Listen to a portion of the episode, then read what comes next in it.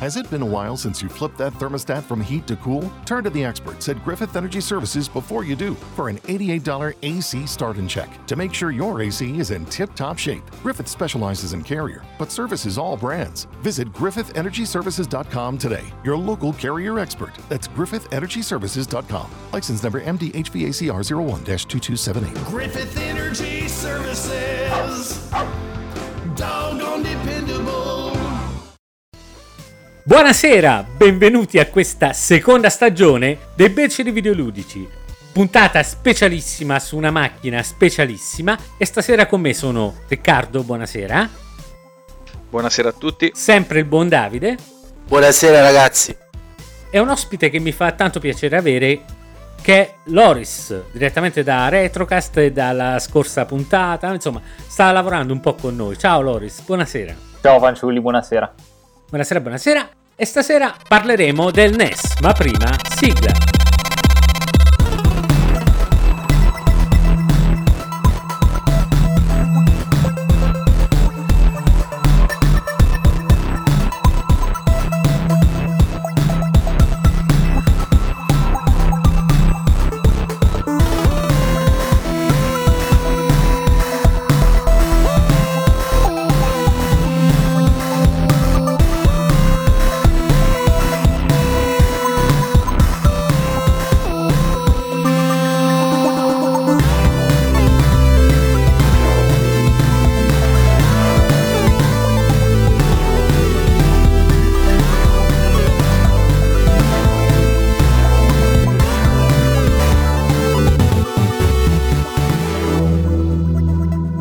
Grande ritorno dei beceri videoludici con un argomento interessantissimo e che a me personalmente sta molto a cuore.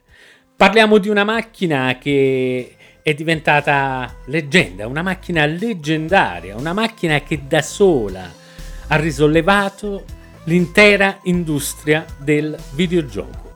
Parliamo del Nintendo Entertainment System.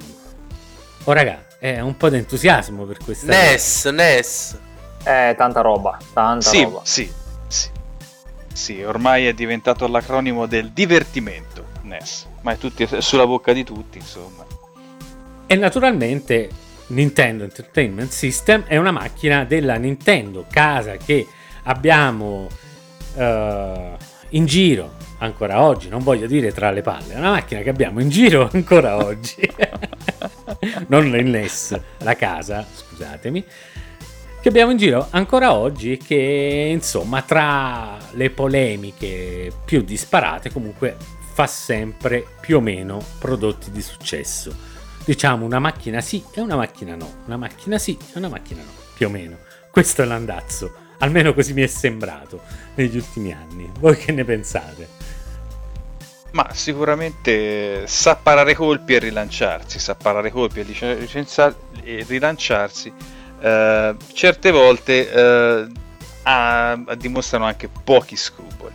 Però la Nintendo è sempre la Nintendo. Delle idee e progetti portati avanti dalla Nintendo non ne ho visti portare avanti da altre, eh, da altre aziende insomma, che lavorano nel, nel settore. Questo sicuramente. Che Nintendo è Nintendo. Ok, anche se della Nintendo originale praticamente non esiste più nessuno, perché partendo da Yamauchi, Arakawa, è rimasto no, e non è vero, c'è Miyamoto, Gunpei Yokoi è morto, quindi ah, c'è, Purtroppo eh, sì, c'è, poveraccio. c'è Miyamoto, c'è Miyamoto che ancora... Però Miyamoto che tra l'altro non ha fatto l'ultimo Zelda, cioè fatto un po' di supervisione così, però non ha partecipato attivamente all'ultimo Zelda, cosa molto strana. Ma ti dirò, eh, riguardo al primo discorso, in realtà non è tanto una questione di singole persone quanto proprio di impronta aziendale, perché se riesci a lasciare un'impronta aziendale abbastanza forte, anche se poi le persone cambiano, quella pian piano rimane, cioè si, si modifica col tempo, però rimane, per cui evidentemente sta cosa sta funzionando. Sì, sì, so- sono d'accordo con te. Probabilmente eh, per, per loro ha funzionato. Può non stare simpatica a tutti, ma io voglio mantenermi neutrale in questo discorso, nel senso che sono scelte aziendali, tutte sono aziende che sono lì per fare soldi, ognuno decide il modo di farli. ok? Questo, questo è poco ma sicuro. E diciamo che la Nintendo sicuramente è rimasta la casa più giapponese tra tutte, come Sì. atteggiamento.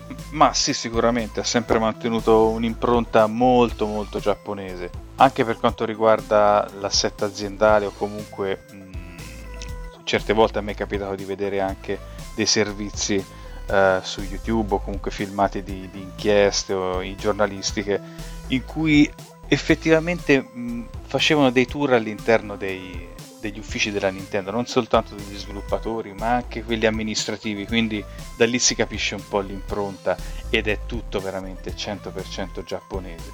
Vi assicuro che io ci sono stato un po', conosco leggermente la cultura, vi posso dire che è sempre al 100% giapponese. Quindi è, è rimasta fedele a se stessa, ecco, su questo non ci sono dubbi. Ok, però io ho una domanda che per tutti voi. Eh, cosa ne pensate personalmente di Nintendo? Partiamo da Davide.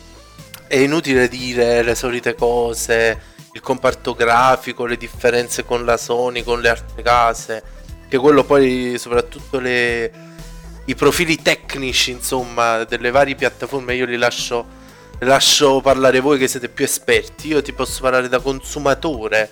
Una cosa che ho sempre apprezzato di Nintendo, eh, sembrerò banale, ma sono i videogiochi, nel senso che non solo eh, negli anni hanno avuto forse forse dico i, i videogiochi più belli o comunque quelli più famosi, importanti, ma sono riusciti in modo che ancora oggi mi domando dopo tanti anni come è possibile di avere addirittura delle esclusive pluridecennali come per esempio la, la saga dei Pokémon eh, per dirne una ma ce ne sono tante altre insomma e secondo me è stata la cosa che poi Ma guarda anni un po', non mi aspettavo che nominassi Pokémon. eh vabbè, ma comunque sono- è, un, è un successo mondiale Pokémon, dai, non possiamo non prenderne atto. Sì, ma è anche un tuo, capito? È un, è un tuo vizio. Cioè, i Pokémon a te proprio piacciono tantissimo. Vabbè, ma non è l'unica esclusiva, Ci non si è può l'unica fare niente, ma guarda quale sei andato a nominare tra tante che ne ha i Pokémon. Ma hai fatto bene perché effettivamente i Pokémon hanno dato un bello slancio alla Nintendo dopo la metà degli anni 90, quando eh, avevano, sì. avevano fatto un po' fetecchia con le console.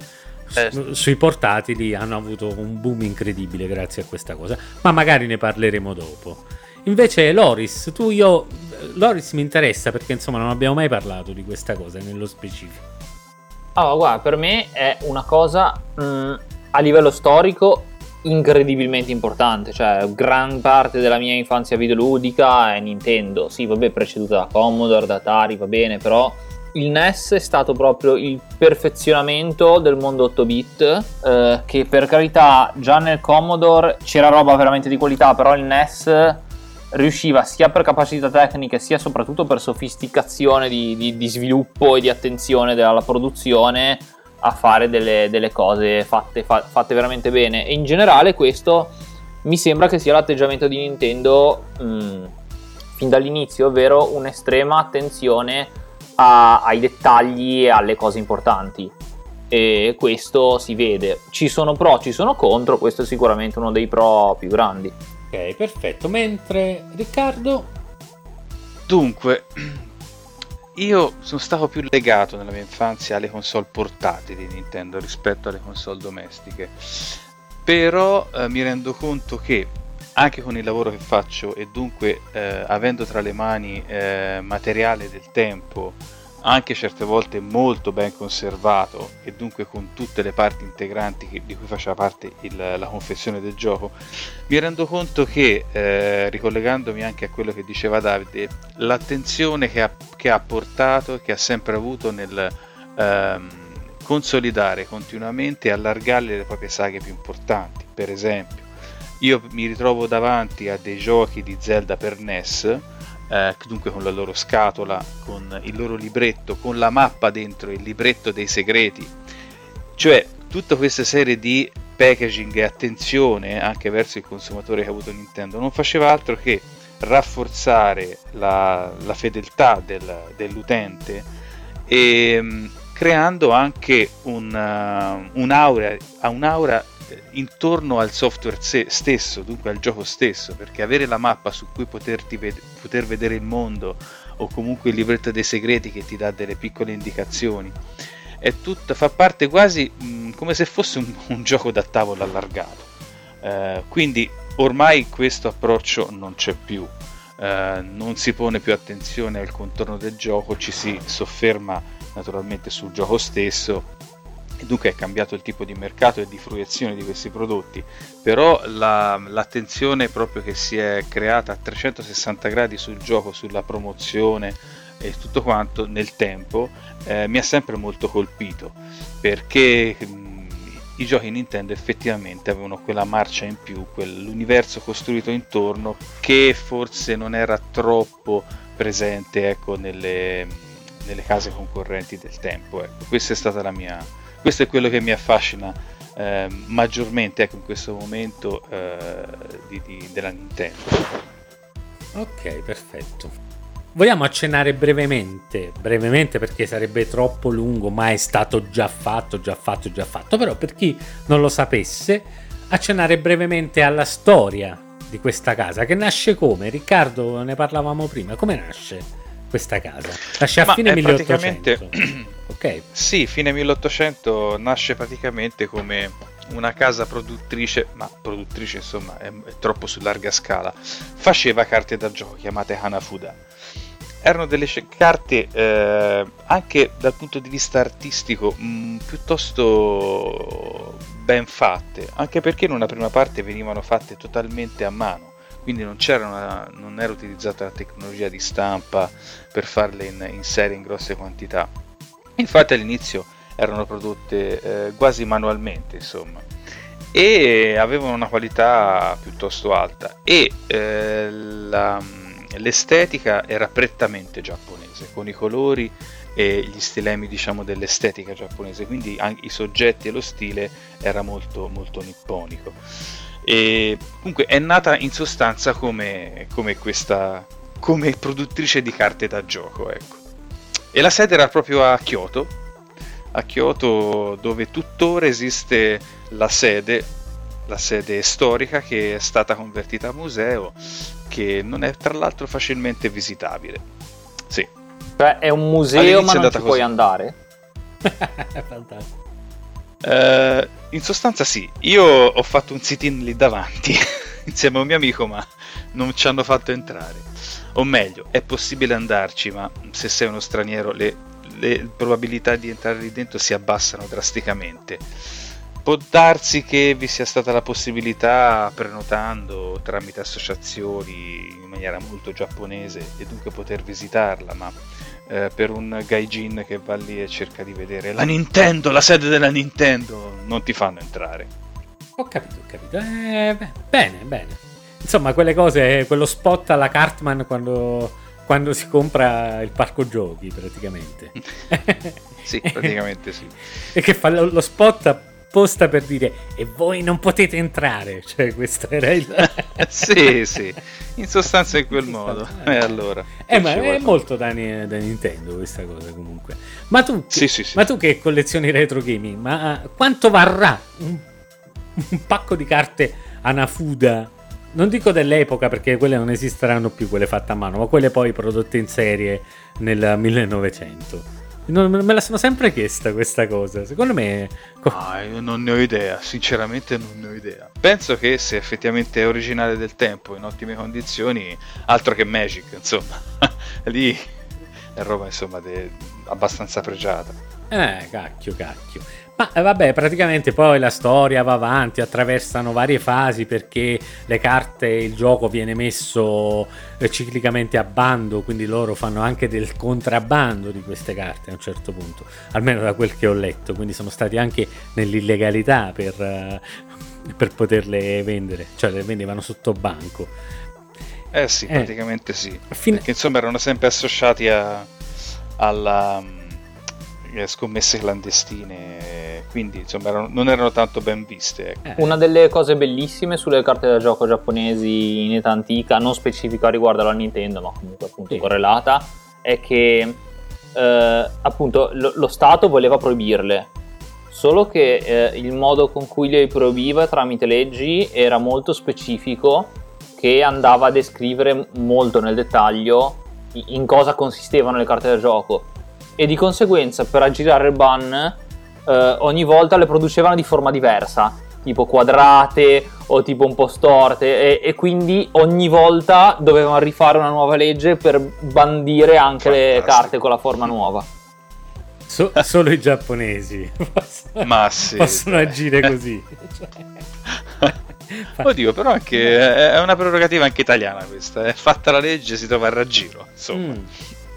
Sì, sicuramente, sicuramente. Però diciamo che in Italia ancora ancora ci stai giocando a carte. No, ma sono tonde e io ti tiro uno schiaffo. Cioè, nel senso, Eh sì, certo, effettivamente sì. È vero, è vero. Invece lì no, no, ma sono tonde. Hai ragione. Se ne andava un po' bestemmiando, però dice. Sì, sì, no, eh, certo, hai ragione, hai ragione. Va. Vabbè, praticamente questa casa, vabbè, non, non raccontiamo, eh, passa il Novecento, continua a produrre carte, si allarga, crea una, anche una, diciamo, una fabbrica, successivamente si butta anche in altre cose, che cacchio era, si mette a fare riso, una cosa che non mi ricordo che... Cose assurde, apre una casa d'appuntamento, un albergo quello lì ad ore dove la, Sì, la sì. buona, la buona e pudica Nintendo. Ecco, questi sviluppi non li conoscevo io. Mm, No, invece è piuttosto variegato. casse aveva- di appuntamento. Fondamento. Preciso. No, poi aveva anche una catena di taxi, Mm. produceva elettrodomestici. Insomma, tutta una serie di cose. Addirittura l'aspirapolvere Nintendo. Che Cavolo. appare anche in un gioco di Wario, mi sembra. va, bellissimo. Cioè, insomma, sono tutte cose anche piuttosto curiose, prima di arrivare poi alla dimensione. eh, Tra l'altro, per questioni di carte, è stata la prima casa giapponese, questa è una cosa importante, a collaborare con Walt Disney per produrre delle carte con i personaggi Disney. Non mi ricordo in che anni era, forse erano gli anni 40 probabilmente. Sì, più o meno, più o meno sì. Nel- E tra l'altro questa, Anni questa 40, anni 40 collaborazione... il cazzo, no, eh, cioè, forse dopo la- nel dopoguerra, forse anni 50. Sì. Non lo so, magari sto dicendo una cazzata, prendete- prendetela con le, con le pinze. Non mi ricordo. e cercò questa collaborazione proprio per cercare di svincolare la, la carta dal contesto, diciamo, da bisca che aveva. Con i personaggi Walt Disney sopra era una cosa più fruibile per le famiglie, insomma, per i bambini. Ora mi sto immaginando In gli effetti- Yakuza trucissimi che giocano con le carte di Topolino. Sì, che spettacolo. sì, veramente. Sai, quelle cose che si sparano al tavolo perché quello butta sul tavolo le carte dove ci sono i topolino. E Tris questa di Pippo! Vabbè, ma a un certo punto vede questo mercato dei videogiochi, ci vede una possibilità. Senza, and- senza scendere nel particolare, inizia la sua produzione che inizia già negli anni 70 con Simil Pong. Sì, sì, una cosa del genere, sì. Simil Pong e altri... Mentre Eh, produceva anche giocattoli comunque, o comunque roba strana. Già c'era Gunpei Yokoi che creava, inventava, che, che aveva inventato la mano che prendeva da lontano lì, qualcosa del Sì, genere. l'Ultra Rayman, Hand. Ultra No, che... Rayman. Rayman. E quello non è la mano che prende da lontano, scusa. No, era l'Ultra Hand, quella la mano telescopica, no? Sì, con- produssero un sacco di giocattoli anche piuttosto strani, addirittura un love tester. Cioè, era una specie di dispositivo a cui eh, si attaccavano i due fidanzati e che misurava il livello di amore tra i due fidanzati. Madonna. Perciò erano. Però già in questi. C'era poi un- una macchina, mi pare, per. eh, quelle sorte di macchine automatiche che lanciano le palline per allenarsi a baseball. Una cosa del genere produsse. Perciò già da questi, da questi primi progetti si vede che l'azienda era piuttosto, piuttosto attiva, piuttosto creativa, anche grazie insomma a Gunpei Yokoi che fece veramente di tutto là dentro. Sì. Ok, però eh, diciamo senza fermarci sul particolare, si arriva al 1983 in cui lancia il Famicom e praticamente in Giappone e praticamente spazza via l'intera concorrenza. Eh sì. Fa ritirare persone dal mercato perché questa macchina, ragazzi, stiamo parlando del 1983. Nel 1983 il Famicom era una signora macchina. Ricordate che in Italia è arrivato nell'87, quindi voglio dire, già aveva la sua concorrenza. Sì. Ok. Eh sì, sì, praticamente sì. In Italia è proprio arrivato tardissimo. Tra l'altro, io vorrei proprio, eh, semmai, focalizzarmi perché si parla tanto. Ne parleremo del lancio in America, di come ha risollevato, eh, bla bla bla bla bla bla. Però l'Europa non viene proprio menzionata in eh, questi tipi di, di racconti. Quindi, magari eh, riusciamo a dare anche una visione noi europea della percezione di questa macchina.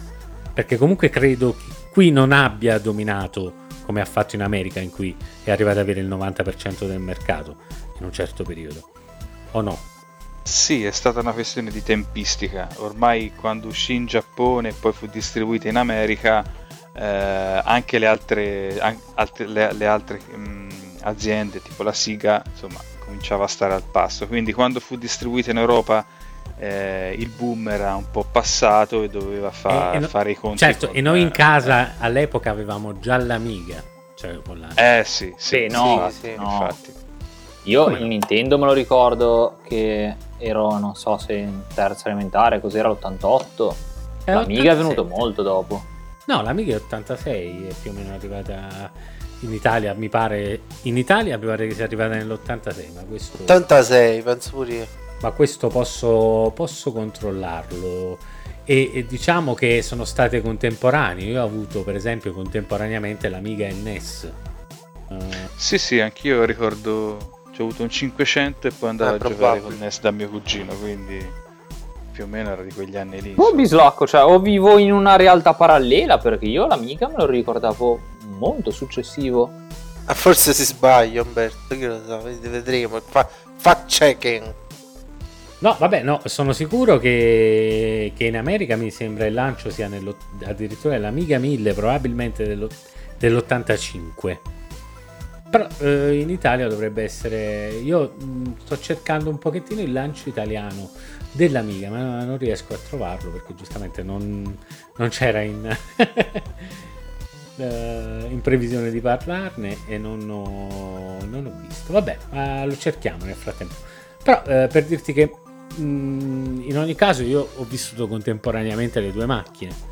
Cioè comunque sono sicuro che il NES in Italia è arrivato nel 1987. Cioè è arrivato ben 5 anni dopo, che all'epoca era un'eternità.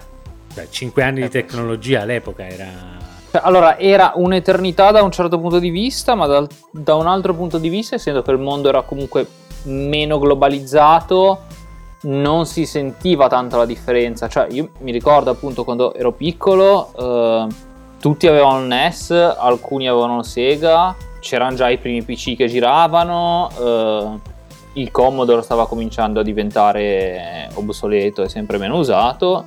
Cioè, c'era, Ok, c'era un sì, po'. comunque per informazione, l'Amiga 1000 è uscita nel- nell'85 Ah, e nel- nell'87 è uscita l'Amiga 500.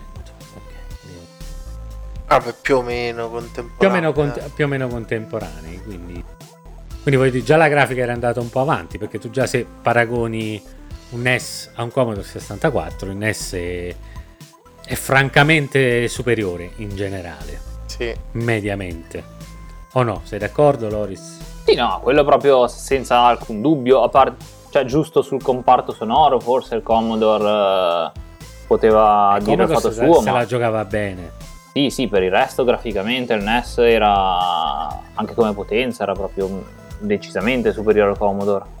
Il Commodore aveva un parco giochi che era enorme e soprattutto molti comunque erano molto belli e soprattutto molto vari perché semmai della Nintendo si può dire che e- e- allora, un pro del fatto di essere molto attenta a tutti i suoi prodotti era che sicuramente c'era una qualità media molto più alta però forse erano molto vari usavano di meno quindi magari sul Commodore trovavi alcune cose un pochino più strane via Assolutamente sì, assolutamente sì. Vabbè, su Commodore eh, no- non so quanto ammonti, ma è enorme. Cioè, la quantità di, di titoli usciti sul C64 è enorme, quindi per tutti i gusti e per tutti i palati. Insomma, naturalmente, poi un mercato eh, computer, cioè home computer eh, assolutamente occidentale contro mercato console asiatico, giapponese nello specifico, eh, avevano anche delle visioni molto molto diverse. Cioè, ehm, Non so, ad esempio, quanti sviluppatori giapponesi abbiano pubblicato su C64. Io penso pochissimi. E penso che quando l'hanno fatto hanno dato la licenza per cui una casa, semmai inglese o americana, facesse la conversione. Tipo la House Gold, non so se ve la ricordate, che ha convertito male praticamente qualunque cosa. Ve la ricordate la House Gold? No, io no. Vagamente. Io sì, mi ricordo il logo. Se non ri- vo- voglio vedere il logo perché ma- magari me lo ricordo. Mm. Il logo, guarda un po', è dorato. Sì, sì, dorato, me lo ricordo. Ah, sì, sì, fatto cavolo, tanta sì. roba. fatto tanti di quei lavoracci, la scorda, allucinante. Veramente. Perché, per esempio, per dirvi una stronzata, Castlevania è uscito su Commodore 64, ma adesso non ricordo chi l'ha fatto, ma l'ha- l'hanno fatto terzi, non è che si è Ok, occupato. allora me lo ricordavo, ha fatto anche Street Fighter 2. Certo, me lo ricordavo certo. da lì. Quello proprio Sì, sì, per sì. Amiga, sì, sì, sì, sì. No, Per, per. Commodore. Anche per C64. Io ce l'avevo sul Commodore, era una cosa disumana, non hai, non hai idea. Cercati degli screenshot. Cavolo. Anche perché ricordiamo che aveva un solo pulsante e lì, figurati, eh, Eh sì. eh, per dire, le mosse erano completamente a caso, cioè mh, per fare il, il- come si chiama calcio rotante di Ryu e Ken andavi avanti e premevi. Oh, Tatsumaki si impucchiava. Sì, quello. Eh, eh, eh, ok. no, poi c'è tempi di caricamento disumani, lì anche per motivi fondamentalmente di becero anti-piracy, veramente vergognoso. Ah, guarda che, raga, che, che ricordi l'ascolto. Ma torniamo alla Nintendo perché sennò ce ne andiamo per la tangente. Giusto, giusto, giusto. È facile in questi casi andarsene, insomma, eh, prendere la via interna di montagna. Quindi, No, naturalmente, eh, il ruolo che la Nintendo ha avuto sul suolo americano con famo- la famosa caduta del mercato di- dei videogiochi del 1983 è assolutamente notevole. E questo con alcune strategie, quali presentare la macchina non come una console, ma eh, non chiamando la console, chiamando i giochi Game Pack, eh, non lasciando le cartucce in vista, quindi levando il top loader, ma facendo questa cosa frontale che assomigliasse ad un videoregistratore. Ci sono state tante strategie che ha utilizzato per non far percepire il prodotto come i videogiochi che c'erano stati prima di lei. Ma la cosa più importante è che controllava i suoi prodotti uno per uno. Il famoso Nintendo, il sigillo di qualità Nintendo, che poneva gli sviluppatori in delle condizioni assolutamente eh, nel- nella merda proprio, cioè, diciamo. Era un periodo in cui praticamente aveva il controllo su tutto, tu sviluppavi il gioco, glielo mandavi, le dovevi pagare le cartucce, dopodiché le dovevi dare una percentuale, praticamente andava totalmente a avere il controllo addirittura del marketing del gioco. Non so se la sapete questa cosa. No, quella del marketing non ne ho idea. Sì, c'è stato un periodo in cui eh, la Nintendo si è fatta molti nemici per questo motivo. Ah. Ah, Accidenti. mm. Questo beh, sono tutte informazioni che si evincono insomma da- anche da qualche video su YouTube che trovate, dal libro Console Wars che se avete modo di leggere leggete, insomma, che parla un po' eh, della policy che, delle policy che aveva Nintendo con, eh, con le terze parti. Però, dato che Nintendo era il mercato, spesso tut- insomma, le case accettavano anche di buon grado questo tipo di azioni. Però diciamo che diventava una sorta di monopolio, quindi era molto molto giapponese in questo modo il modo di porsi di controllo totale perché a quanto pare ma, ma qualcuno di voi, di voi mi può confermare insomma il monopolio in Giappone non è visto così male come cioè la ricerca del monopolio so che non è vista così male come da, da noi in occidente non so se voi avete notizie del genere soprattutto Riccardo che semmai c'è stato Ma senz'altro eh, c'è una visione molto rigida su, su molti fronti, soprattutto culturali. Però eh, sinceramente un approccio del genere in America insomma è più- fa, fa piuttosto senso perché è una cosa che puoi fare a casa tua, sinceramente. Eh, e l'applicazione di una rigidità e di un ehm, di un certo modo di vedere le cose molto giapponese anche in un paese completamente differente in occidente eh, fa impressione insomma perché è quasi come se fosse stata una rivincita del Giappone Sì. del dopoguerra capito? Ma sì, infatti, infatti si fa un po' impressione da questo punto di vista. C'è anche da dire che, vabbè, non è che hanno iniziato a mille in America, praticamente eh, Yamauchi dal Giappone fa diventare il genero Arakawa, che era fidanzato, co- fidanzato poi sposato, non lo so, insomma, con la figlia del presidente della Nintendo of Japan, lo manda in America a controllare Nintendo, quella che diventerà Nintendo of America. Quindi c'è comunque un giapponese a capo dell'azienda dall'altra parte, anche se quest'ultimo mi sembra avesse studiato in America, al MIT, non vorrei dire, non vorrei dire una cazzata. Eh, ciò che succede è che iniziano ad importare gli arcade, perché insomma la prima venture è stata quella lì sugli arcade, ma non ebbero molto successo fino a che non arrivò Donkey Kong, praticamente che sfondò tutto. sì. Eh, sì.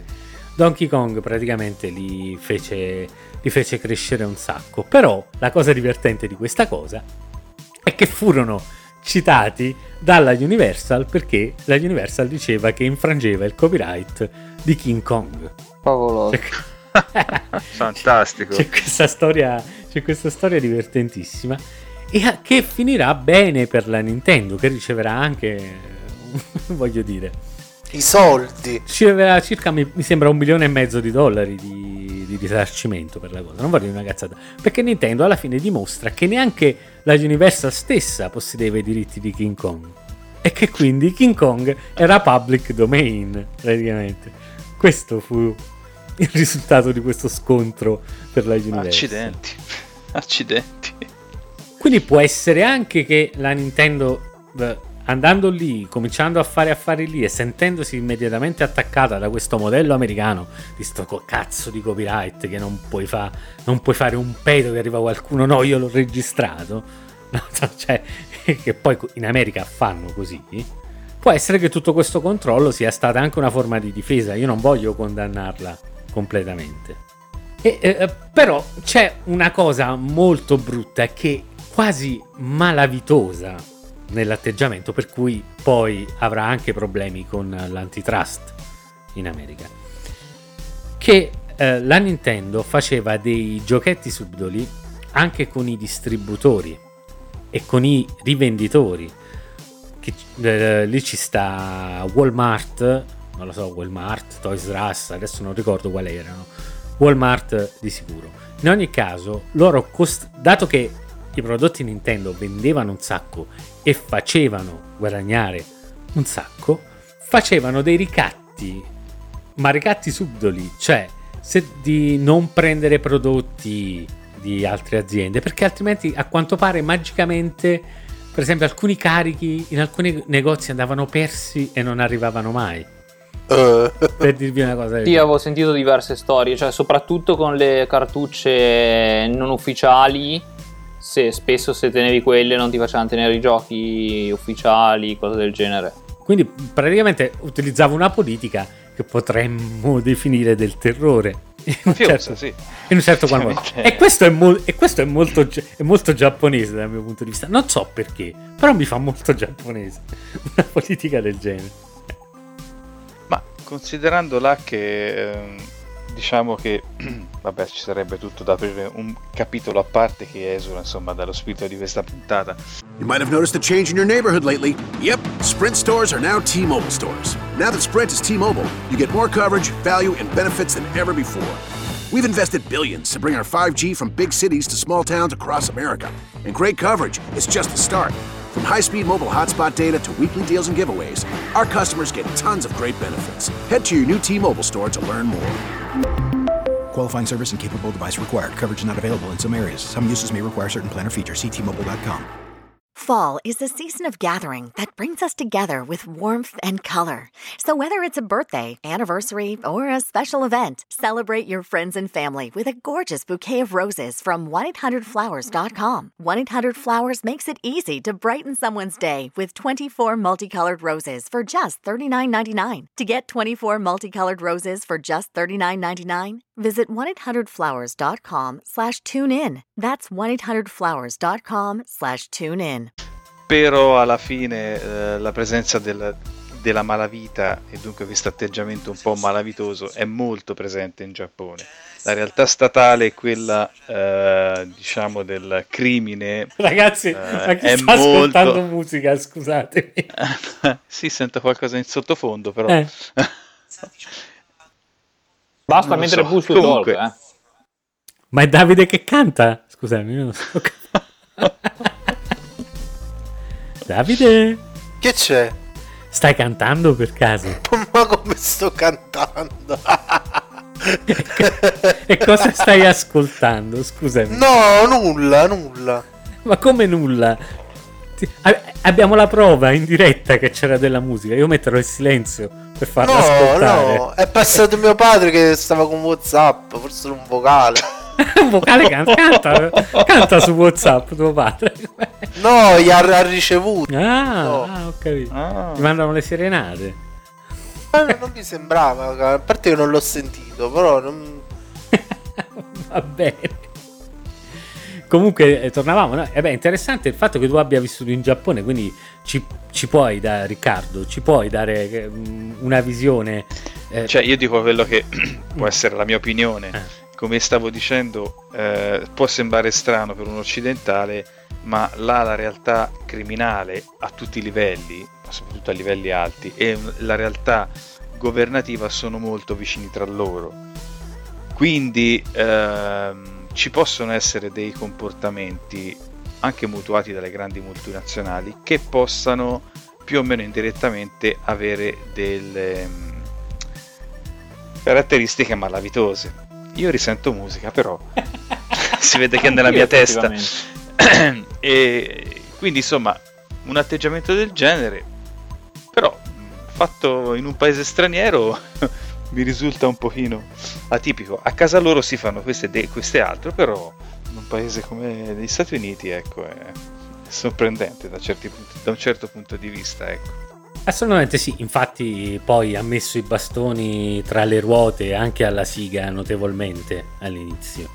Però insomma, diciamo che si è presa, eh, si è presa il mercato, ha fatto ritornare il giro dei videogiochi a miliardi di dollari, si è, arricch- si è arricchita alla stragrande, però ha, reso- ha risollevato le sorti del videogioco e ha anche cambiato un po' la faccia del videogioco, perché se vogliamo con Nintendo nasce anche un altro modo di guardare il videogioco. E su questo possiamo parlarne tutti, penso. Sì, eh, era una macchina molto diversa, specialmente le- non tanto il Famicom che è uscito in Giappone e che aveva, che aveva che aveva una, che una forma totalmente differente dalle versioni europee e americana.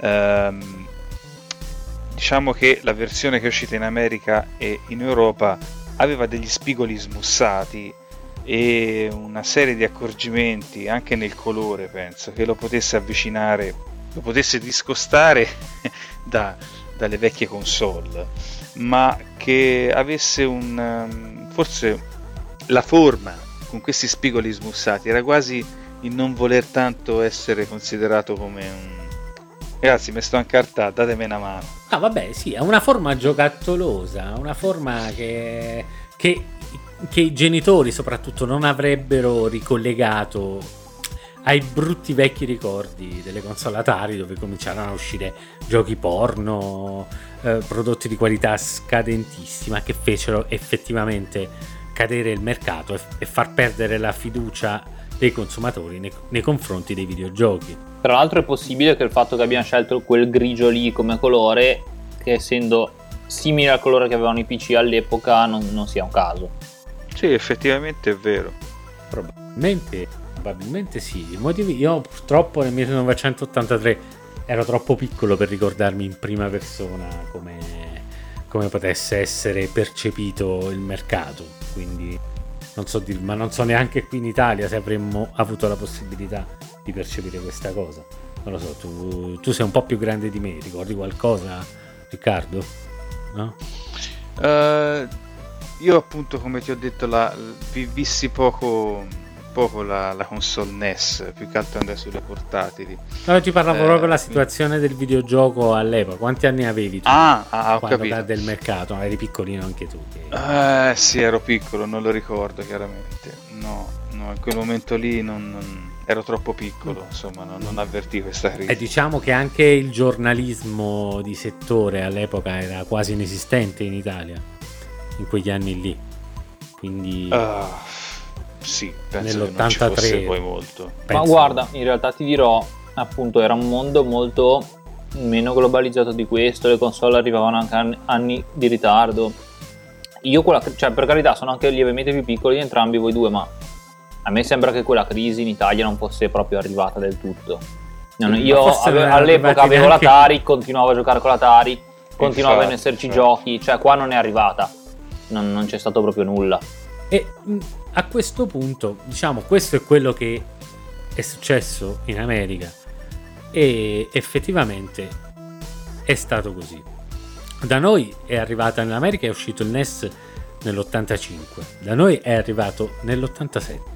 È, Sì. arrivato, è arrivato nell'87 in un momento in cui appunto c'era questa transizione tra il Commodore 64 e l'Amiga, perché poi noi in Italia siamo stati commodoriani per lo più, cioè l'Italia è stata, mm, penso, penso un buon bacino. Sì, per, sì, eh, da, da Rita Pavone in poi, no? La pappa col Commodore.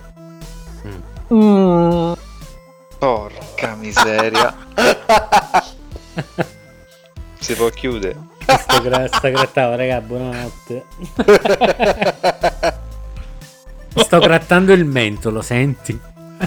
Interventi sì, si di proprio la qualità. barba.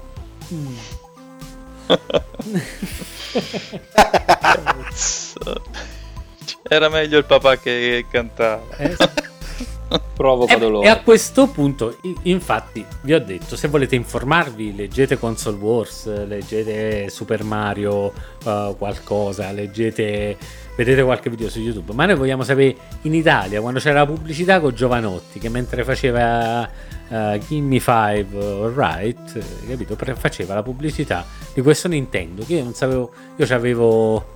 No, amica nell'87 non ce l'avevo ancora io. Però vi dire questa pubblicità. Se Esisteva ancora Giovanotti. in che senso, scusa? 86 c'è Giovanotti, pensavo che era. non dico. eh, Cioè, pensavo che era tipo anni 90 come fenomeno. No, e presentava DJ Television all'epoca, sbaglio, ragazzi. Qualcosa Era un ragazzo, che conta io? Eh, ragazzi. Era giovane. Era giovane. Mi ricordo lo spot era veramente imberbe, era un Eh. ragazzino.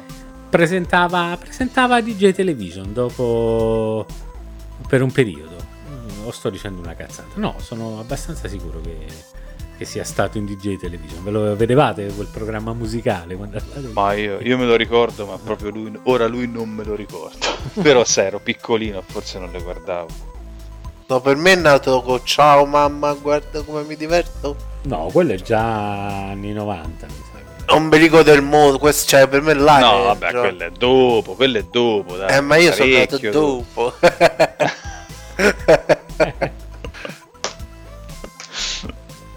Che, che percezione avevate? Cioè, parliamo un po'. Cioè, arriva questa grande macchina, però qui non sapevamo che cos'era, no?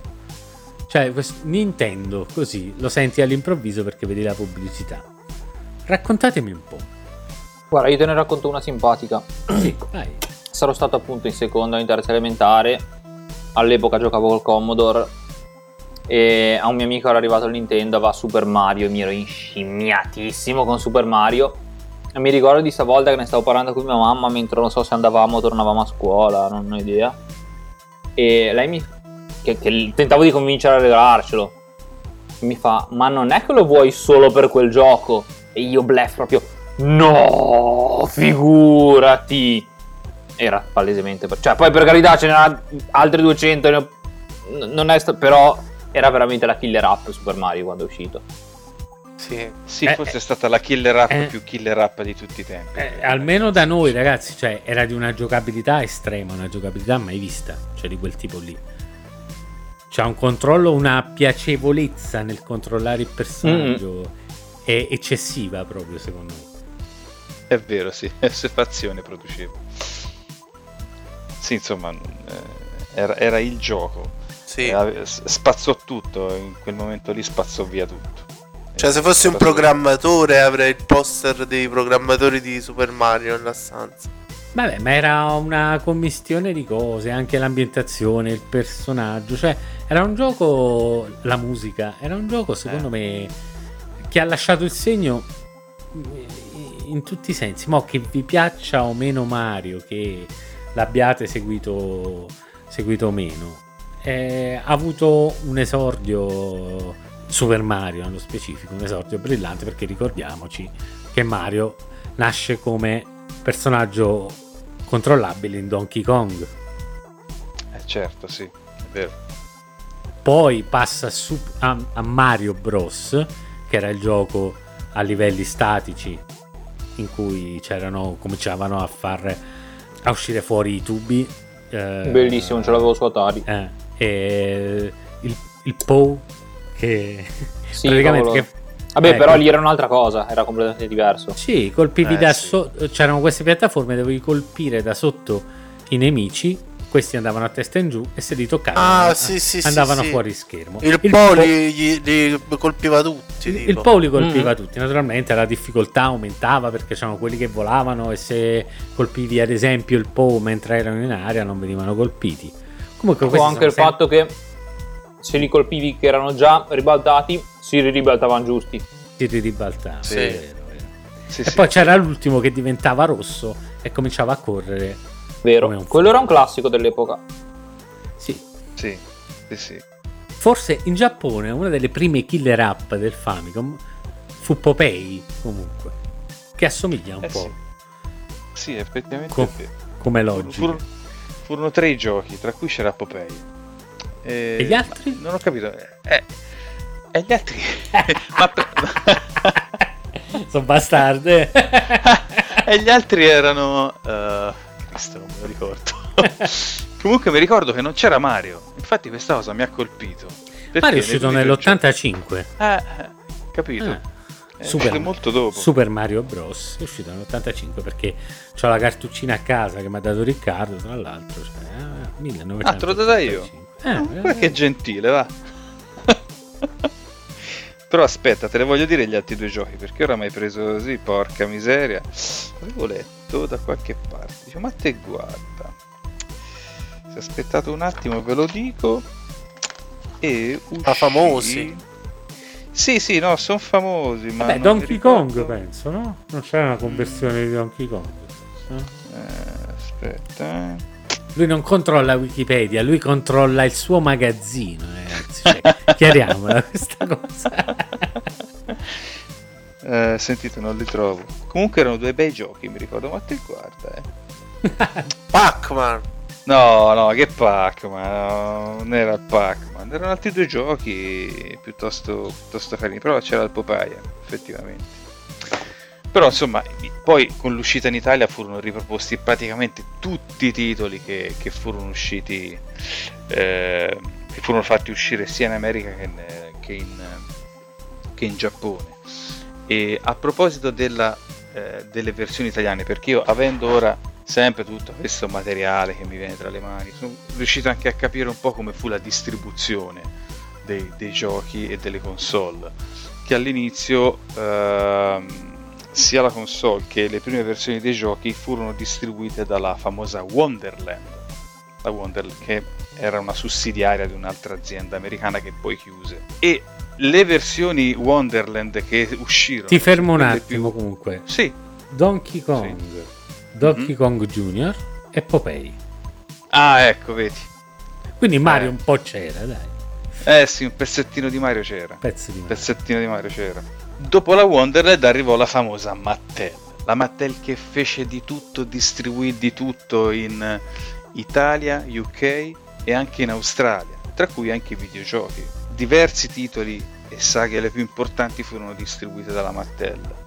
E si riconosce appunto da questo famoso eh, logo, appunto il Mattel scritto in bianco con sfondo rosso, che appare sulle, sulle scatole e a volte anche all'interno dei libretti e sono delle versioni specifiche dei giochi che sono state distribuite in Italia e anche in Australia. Dopo la Mattel eh, fu rilevato tutto da Gig e dunque vi fu la distribuzione di G- Gig anche eh, sia di console che di giochi, rimarchiando proprio anche le confezioni.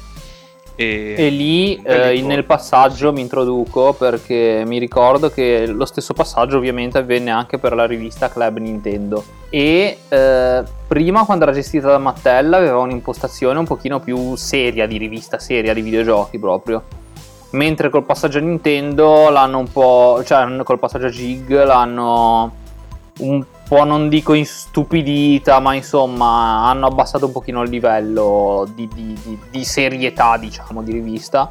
E la cosa che ricordo molto era che mm, il primo numero edito da Gig eh, non, non c'era stato nessun passaggio di consegne che io sappia tra una redazione e l'altra, quindi non gli erano arrivate le vecchie lettere dei lettori e di conseguenza essendo che la rubrica ce la volevamo mettere comunque volevano spararci due cose tra virgolette educational abbastanza di, di basso livello c'era questa posta fintissima dove cioè veramente io ero un bambino ma me ne ero reso conto pure io che era palesemente finta anche perché precedentemente mettevano i nomi, i cognomi, città eccetera lì c'erano solo dei vaghissimi nomi di quelli che avevano scritto e le domande erano c'era già Super Nintendo forse, sì.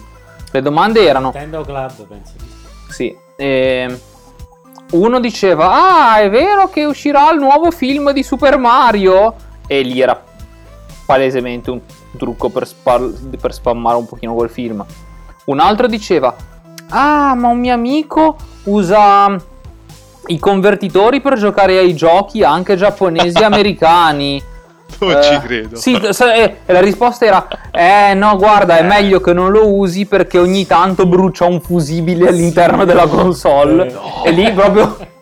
Food proprio palese. Si brucia un Eh. fusibile. Tu, oddio, brucerà il fusibile. Ma vaffanculo. e poi c'era un'altra domanda altrettanto stupida. Ora mi sfugge, ma se mi viene in mente ve la, ve la dico. Perché era veramente tu- tutto a questi livelli. Ricollega- ricollegandomi mi hai fatto pensare a Club Nintendo, vabbè in Italia, il famoso Nintendo Power in America Ah, ha raggiunto un altro record perché praticamente loro distribuirono tipo all'epoca piazzarono 30 milioni di riviste per gli abbonati, no? Che ti usciva dentro il cartellino per abbonarti al club Nintendo e c'era anche in America questa cosa. Praticamente distribuirono eh, circa 30 milioni di riviste in giro per l'America a chi era abbonato a questa cosa e, e il mese ebbero tipo più di un milione di attivazioni di abbonamenti che non aveva precedenti per una rivista. Questa è una cosa che, Un milione? cosa che mi ha colpito molto. Il famoso però, stiamo parlando di Nintendo Power, quello lì americano dove c'era, sì, sì. c'era questo tipo che da noi, io so che è famosissimo in America, questo Howard Phillip, questo Game, mas- game Master. Lovecraft. No. Pare che si chiamasse Howard Phillip. Ma hai fatto venire la cosa perché Lovecraft si chiama Howard Phillip. Howard Phillips. Ho detto una cazzata. No, Phillips sicuramente, però. No, ma vabbè, ma era- ma si chiama Howard. e Allora era, era un antico, per questo che ha avuto successo. a Nintendo.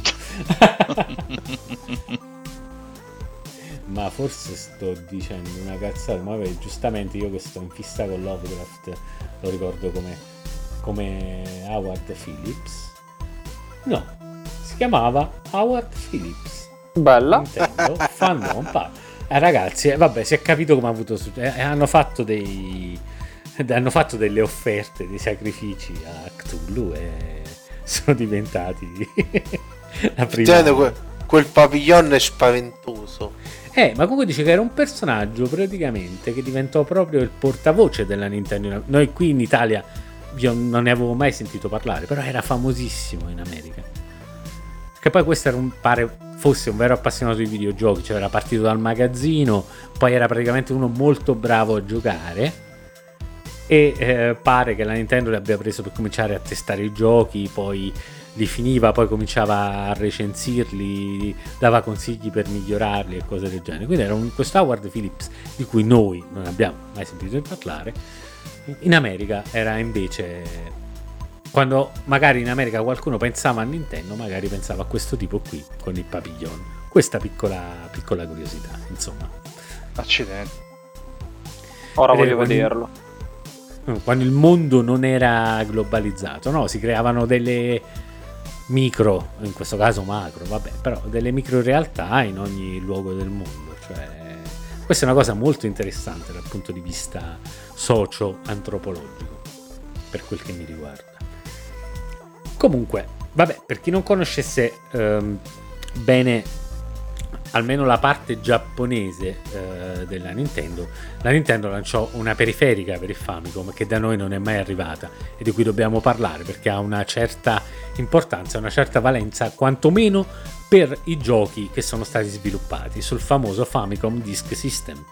Il famosissimo Zelda, il famosissimo Metroid e il famosissimo Castlevania che non c'entra con i prodotti Nintendo, però il primo Castlevania è legato a doppio filo con la macchina, con la macchina Nintendo e comunque una saga che è stata sempre molto legata alla Nintendo.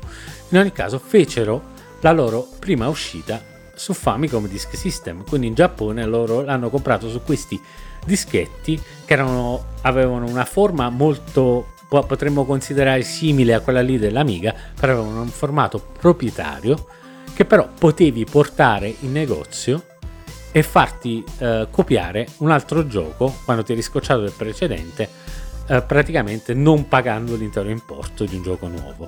Sto dicendo cazzate? Anche perché non No, c'ero no. in Giappone all'epoca, è così, eh? No. Eh, così, costava circa. Io ho trovato cinque- tipo 500 yen per farti fare la copia del, del, del disco. Che poi eh, c'erano proprio dei totem, mi pare, in cui potevi inserire il tuo disco, dei totem ehm, automatizzati, in cui mettevi il tuo disco, ti davano anche una, un'etichettina e mm, questo totem aveva vari lettori all'interno, selezionavi il disco e ti facevi fare la copia, una cosa diciamo automatizzata. Beh, questa è Eh. sempre stata un po' la cosa. Cioè, la Nintendo ce l'ha sempre avuta sta cosa giocattolosa, no? Cioè, di questi. di questi. Non lo so. eh, mi Ma dà no, a sempre- me non sembra una cosa giocattolosa, mi sembra viceversa una cosa di automazione. No, la, la altro, fisicità, intendo. Sì, però non so, la penso giocattolosa perché pensando a come è fatto il disco, una foto di questa cosa l'ho vista, no? Sembra, sembrava un distributore di palline colorate, come ti devo dire, capito? Vabbè, in Giappone. Ma al di, là, è al di là del fatto, eh, sì, al di là del fatto che sono stati comunque tecnologicamente, al di là di tutto, sono, sono molto conservatori come atteggiamento, però tecnologicamente sono stati sempre molto avanti, secondo me.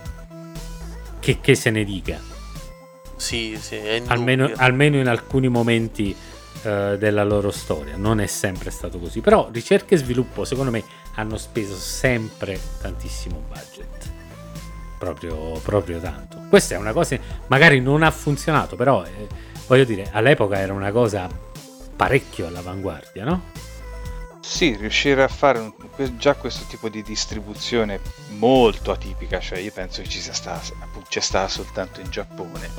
Eh, quindi eh, un tipo di soluzione distributiva eh, molto particolare e all'avanguardia a un certo punto, perché avere un tipo di replicatore di software così eh, quasi alla stregua di una vending machine è parecchio parecchio particolare. Ehm, sì, solo in Giappone, sì, questo sicuramente. Però non, ha- non ebbe molto successo, infatti rimase lì. E i giochi usciti eh, su disco uscirono poi su cartuccia in Occidente. In ma America non, prima. ma non tutti, non tutti. Infatti, ho letto No, che no, i giochi, giochi. i giochi di cui parlavo, eh. Cioè, Ah, capito, Metroid. Zelda e Castlevania, noi li abbiamo conosciuti su cartuccia. Cioè, in questo- Sì, sì, ho capito, ho capito. No, volevo soltanto aggiungere che alcuni giochi, tipo la versione giapponese di Clu Clu Land, eh, fu distribuita solo attraverso questi sistemi di replicazione, questi totem.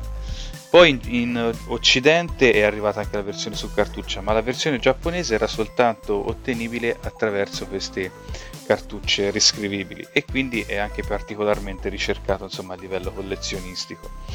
Ah, quindi cioè, ci sono praticamente giochi che hanno, questo non lo sapevo, giochi che hanno distribuito solamente attraverso questa colonna. Sì, praticamente sì. Praticamente sì. Questo è molto molto interessante, ma eh, ce n'è qualcuno, a questo punto mi chiedo, qualcuno è andato perso per sempre?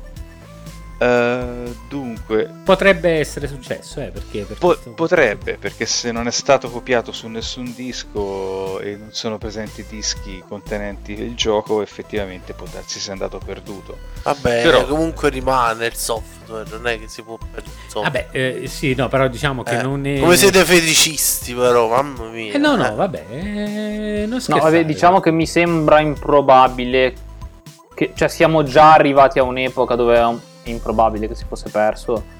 Quantomeno appunto in compagnie strutturate come la Nintendo, appunto, se parlassimo di giochi Commodore ne usciva veramente la qualunque. E sì, non, non stento a credere che qualcosa sia perso, ma che si sia perso un gioco del no, di però system. Calcola che da, da, un'azienda così una cosa del genere potrebbe anche non trapelare mai o trapelare tra 200 anni per come è costruita l'azienda, capisci che voglio dire?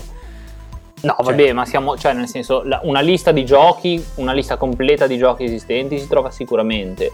E non, non credo, cioè, non, non, non, trovo credibile che sia uscito un gioco, non ce ne sia una foto da nessuna parte, nessuno se ne ricordi e si sia perso. È proprio. Io lo escluderei. No, no ma sicuramente quella, quel, quella ROM lì, quel dump lì gira tranquillamente, però è difficile trovare un disco rescrivibile con quel gioco solo. Quello sì, quello, quello sì, sì, quello sicuramente sì, quindi mm, penso eh che questo lo rende, lo rende, rarissimo da un certo punto di vista perché non esistono altri macchinari per poter riscrivere quei dischi lì, vero? Presumibilmente no, penso che qualcuno ce li abbia, siccome tutte le cose, però Chissà quanto costa una colonnina. No, non lo so. Questi, sono, questi sono pezzi da collezione per cui fai un'avventura alla Indiana Jones. Sì, infatti, infatti. Poi non, non, occupano proprio spazio. No! Eh, io che ho fatto vedere l'altro giorno a Riccardo che ci siamo visti. Che gli hai fatto vedere? Per, Riccardo, mi devo preoccupare. Fatto, eh, gli ho fatto vedere quanto sono stronzo. Che ti ho fatto vedere che c'avevo a casa io funzionante. Che c'hai a casa funzionante? Eh, c'hai un monte beste... di cose. Cioè, mi hai bestemmiato dietro che l'avevo dato via per poco. Nulla. Oh, lascia sta, lascia sta, non mi fare Ancora in cat- mi odi ancora, hai capito? la cioè, colon... questo qui, la colonnina, eh, diglielo, vai a proposito no, di diglielo tu, perché... Eh. eh, la colonnina, il totem espositivo originale Nintendo del Game Boy. Quello con eh, la, wow. la consolina i, con tutta la l'illuminazione, il coll- cioè veramente, la trattavo via niente, collegavi le casse. casse. Cioè, Devi giocare veramente... a volumi folli, eh.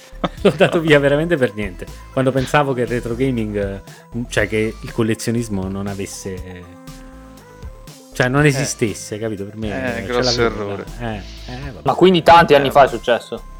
Sì. Ok, era 2014, eh, non tantissimo. Sì, è vero. Ah, non tantissimo. Eh, ma non stavo dentro la cosa, capi? Io vedevo eh. le cose, le compravo perché mi faceva piacere, punto. Cioè, non è che. Cioè, io dico collezionavo, ma in realtà non collezionavo. Cioè, trovavi le cose nei mercatini qui, lì te le compravi e ci giocavi. Era bello, nel senso. Questa cosa fanciullesca, soprattutto di avere questi questi montoni di cartucce che all'epoca non avevi mai visto, dato i prezzi che avevano, no? Eh, ti, certo, potevi, ti, potevi, comprare così e pagarle pochissimo, era sfizioso. Comunque, eh. esteticamente, tornando al NES, ma non solo il NES, eh, si potrebbe fare questo discorso per diverse cartucce, diverse console anni 80 prima dell'avvento insomma dei CD, dei Blu-ray, cioè, erano molto belle le cartucce, molto belle. Erano È piccole, conf- ma anche ti dico forse cartucce anche del NES, de... cartucce del NES proprio piccole, non so. Quelle orse non so. quelle del Game Boy erano carinissime. Eh, eh, sono grandi, l'involucro è grande più del doppio della piastra madre. Per ciò che sì, ho capito, ma se tu eh, la, fai la comparazione con un un guscio con CD della PS4 che te lo conservi più grande, no? No, Forse meno No. doppio. no. No, no, la- la- le, le- le scatole delle cassette del NES erano più grosse del custode dei CD. Ma tu stai parlando, casse. stai parlando del Game Boy, forse. Cioè, se parli di Game Boy, sì. Cioè, No, forse del NES, forse del, forse del NES no, ma di altre piattaforme sicuramente. Eh, Master System erano piccole, ma lo stesso Famicom giapponese ha le cartucce piccoline che contengono, insomma, la, la- la scheda madre, la PCB con, eh, con l'ingresso. Ma a me, a me, per esempio le, sca- le- quelle del Game Boy mi piacevano molto. Quelle Game Boy sono bellissime, infatti anche da tenere in mano sono piacevoli quelle del Game Boy.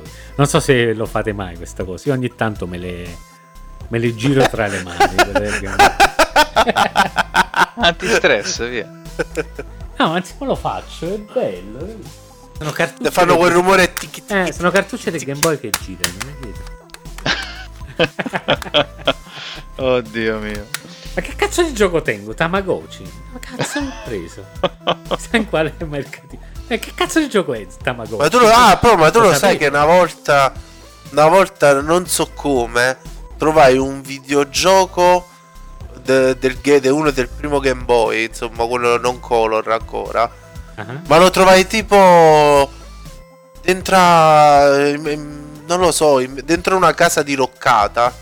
Cioè una specie di casa abbandonata. Ecco che parte... No, è vero, è vero, è vero. Andammo là, tutti i bambini, andiamo a vedere la casa, ma perché? Che non capivamo perché sta casa era, abband- era senza tetto, cioè una casa che doveva essere abbattuta, poi è stata abbattuta mo- molti anni dopo. Mentre entra- c'era tutto, a un certo punto trovate una cassettina di Game Boy che io non ricordo bene il gioco, poi me la sono tenuta, poi l'ho regalata a un cugino piccolo. Doveva essere tipo una specie di Bomberman, una cosa del genere. Ma la cartuccia nera era, no? Eh, mi sa che era. Forse era pirata perché era grigia. Ma che era Dyna Blaster per caso? Perché uscì. Io non, non- non- veramente ricordo. ho ricordi un po' confusi. Mi ricordo Ah, che era una specie di Bomberman. Mhm. Sì, vabbè, ma eh, questo per dire che... Che, Vabbè, che ne, ne fui molto contento. Ne fui molto Ah, perché ok. era. È stato un ritrovamento esteticamente, insomma, non tanto per il gioco. Erano belle, erano belle. Anche quei portacosi in plastica. Ma perché tu Eh. ricordi sempre quando infilavi le cartucce dei Pokémon nel Game Boy? Cioè, que- perché, perché- Eh, le perché poi- cartucce dei Pokémon già erano un po' più particolari. No, erano- però, però per dire, erano a capito? tinta unita. Vedi come ognuno, ognuno poi è legato ai ricordi di infanzia con queste cose qui, no? Ma non è vero, perché io non, esteticamente Eh, forse, eh, sì, beh, forse erano anche più particolari, ma io non ricordo esteticamente questa grandissima bellezza di quelle dei Pokémon, anche se erano colorate. Pokémon blu era tutta blu, Pokémon rosso tutta rossa, Pokémon cristallo c'erano i glitter sopra. Sicuramente. Gu- Guardate ma- come gode, guardate. eh. No, non è vero, non è vero, non è vero. I Pokémon, i Pokémon Shiny, ti ricordi? Pokémon Mamma Shiny? che bello. sì. Eh, vedi? Ma infatti, raga, io sono combattuto perché. Perché? Perché insomma non sono miliardario, non sono Eh. miliardario, neanche milionario. Però mi vorrei tanto comprare la Switch col, col Pokémon s- scudo. Eh, eh, metti i soldini da parte e te la compri. Poi, poi te- cioè, tipo la Nintendo Switch costa tipo sui 300 euro. Ma quando ti compri Poi la uscita, Lite, quella poi è uscita la Lite Ah, che è solo portatile, questa è la differenza. sì, Che è solo portatile. You might have noticed a change in your neighborhood lately. Yep, Sprint stores are now T-Mobile stores. Now that Sprint is T-Mobile, you get more coverage, value, and benefits than ever before. We've invested billions to bring our 5G from big cities to small towns across America. And great coverage is just the start. From high-speed mobile hotspot data to weekly deals and giveaways, our customers get tons of great benefits. Head to your new T-Mobile store to learn more. Qualifying service and capable device required. Coverage not available in some areas. Some uses may require certain plan or features. Ctmobile.com. Childhood is wanting a variety of different baked sweets and someone telling you no. Adulthood is wanting a variety of different baked sweets and being able to go right to Mickey D's to get every single one you want. Whenever you want. Get the new glazed pull apart donut and a 99 cents any sized iced coffee with pumpkin spice flavor. Sweet. Prices and participation may vary. Limited time only. Iced coffee promo available until 11 a.m. Ba-da-ba-ba-ba. Che costa tipo 200. Eh, beh, beh, è abbordabile rispetto a 3,30, diciamo che... No, guarda, paradossalmente la Switch si trova anche a 2,90. Mm. Ma la Lite, perché è uscita adesso probabilmente, Ah. è 200 fissa proprio, 200, 210. Vabbè, non so neanche se è già uscita. È già uscita la Switch Lite nel momento in mi, cui se- stiamo mi sembra inizio, sì sì sì, Eh, mi ok. sembra da un po' di tempo uscita. Io onestamente non, non ne capisco il senso. Della, Cioè, voglio dire, della, Della Lite, dici. sì, cioè voglio dire, cioè, hanno fatto apposta una console che puoi eh, sia giocare tranquillamente, sia attaccata, sia portatile, e poi fa una versione solo portatile. E che me ne faccio? Eh, sì, però io ribadisco questa cosa, cioè la Switch è sempre stata una console portatile che colleghi anche alla TV, dal mio punto di vista. Eh, ho capito, levare la possibilità di collegarla alla TV non è esattamente... Eh, eh, ti dici ti do questa cosa così se vuoi spendere meno te la puoi comprare lo stesso perché effettivamente la Switch è un po' cara per quello che Sì, però appunto cioè, è, è- è veramente un- una bieca operazione commerciale perché la, la potenza per far girare i giochi ce la deve avere lo stesso. Cioè c'ha Eh, solo tolto il mi connettore. pare- mi- quando vai in, eh, si aggiunge della potenza quando tu lo colleghi alla TV cambia, switcha hai capito? quindi magari là gli hanno tolto quella parte e quindi hanno risparmiato Mm. sui costi non so che dirti magari se colleghi stro- fanno una crocchio per collegarla alla TV magari va a 720 e non va a 1080 capito? Che però giocare, giocare a un gioco Pokémon in- dalla televisione deve essere bello. Sicuramente ho visto te- quello Let's Go Pikachu che se l'è comprato mio nipote. Sì. Ed effettivamente è bellino, è colorato, è simpatico, eh, insomma è abbastanza hanno- semplice. Hanno, hanno- hanno evoluto Farfetch. Eh, sempre, sempre quello è comunque. Ma torniamo al NES, anche perché al NES noi ai Pokémon non ci arriviamo proprio perché i Pokémon non esistono per il No. NES. Nel- No, dei Pokémon no. parleremo quando parleremo del Game Boy, dove naturalmente tornerà Loris perché è una macchina che gli piace, o sbaglio? Ma eh, è una macchina che mi piace, ma non, cioè, non, non è che direi ah il Game Boy, mi piace. Non, non so. Eh, a, Ah, Loris, i Pokémon! a Loris piace il Lynx. A Nelson piace Milaus. lo, sap- lo- lo sappiamo, lo sappiamo che è un No, feticista no, nel senso tra, tra le, tra le portatili sicuramente il Game Boy è stato quello che avevo, quello che preferivo. Eh, per carità, in realtà di portatili, cioè io ho anche iniziato con i Game Watch della Nintendo e ne avevo un bel po', per cui Eh, che andavano nominati effettivamente in puntata, cioè non è che ci sia tantissimo da dire, ma se, se qualcuno ha aneddoti a riguardo li ascoltiamo ben volentieri. Infatti, avete qualche aneddoto sui Game Watch? Eh, purtroppo non ero abbastanza ricco per i Game Watch, quindi mi beccavo i Casio oppure quelli da veramente da 15.000 lire al negozio di giocattoli. Eh, I Game Watch purtroppo non ne ho mai avuti, le vedevo in giro, erano molto belli. E io ne ho il Panic che ti ho permutato, Eh. Sì, sì, sì, sì. Ok. sì, sì. Avevo Bello. il Panic e vabbè, Bellissimo. Donkey Kong. Eh, ma erano a differenza degli altri, erano divertenti, cazzo, pur essendo dei giochini LCD così, quelli di Nintendo erano effettivamente divertenti. Sì, erano pensati meglio, per esempio, a differenza dei Jig Tiger che invece tentavano a tutti i costi di fare la versione eh, a cristalli liquidi di un gioco complicato e poi magari veniva fuori un, un porcaio. Mamma mia, Giga. Ne ho avuti tanti pure lì, però facevano veramente schifo. Eh sì, all'epoca, poi per carità, all'epoca, cioè, in un- avevo una mentalità, cioè da bambini c'è una mentalità diversa, lì giocavano di tutto, anche se erano cose brutte, non so voi. E Io quello che ti proprio- davano, quello, quello giocavi, insomma, sì. Sì, sì, eh, cioè, ma anche avendo scelta, hai sia giochi belli sia giochi brutti, giochi anche giochi brutti, cioè era proprio una cosa, una mentalità completamente diversa. Adesso vedo un gioco brutto, lo chiudo, questo, non lo apro questo più. è il bello di essere bambini, perché era, era sempre una scoperta, eh, nel senso... Eh sì, Eh, Sì, no, almeno- ecco.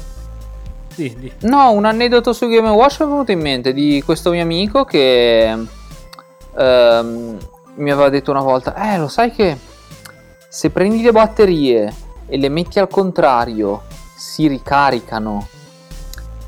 e io ho capito, cioè nel senso, non- ho capito subito che era una cazzata incredibile. Però, mh, sotto un certo punto di vista, dopo, mi è venuto in- cioè anni dopo, mi è venuta in mente sta cosa, ho detto, non è proprio così stupida come storiella, perché in realtà se, se giri le batterie, ok, non si ricaricano, però non si scaricano. Perché comunque il Game Watch tiene, tiene l'orologio che un minimo consuma, veramente un minimo per carità. Però quantomeno se ora magari a un bambino non gliela stai a spiegare complicata, però se vuoi, cioè di- dicendogli così comunque gli permetti di conservarle più a lungo le batterie, per quanto non, non si ricarichino ovviamente. Eh? Vabbè, poi Davvero? insomma, si è- quando si è ragazzini gli, gli amichetti ti dicono un sacco di cazzate. Quindi... Sì, credi? Oh, Papini. papetti, papetti. Come quel storia. bastardo che mi diceva che mi aveva copiato i laser Eh, in- sì, preciso. sulla cassetta del Commodore 64. papetti. Ci ha dato pure, ci ha dato pure Salvini. e comunque a questo punto, vabbè, penso che abbiamo del NES abbiamo parlato un, pe- un bel po', un po' frammentati, ma va bene così perché era sui ricordi che io volevo, che io volevo sviscerare l'argomento. E parlando di ricordi, ditemi qualche titolo a cui siete particolarmente legati di questa macchina. Dite il perché e raccontate anche un po' il titolo a questo punto. Allora, Chi comincia prima? Vai. Ma eh, sì, ormai sono partito io. Vai. Eh, anche perché mi è venuto in mente come un, come un- un lampo, come un fulmine. E mh, appunto io non ho mai avuto un NES, però eh, andavo dal cugino ricco.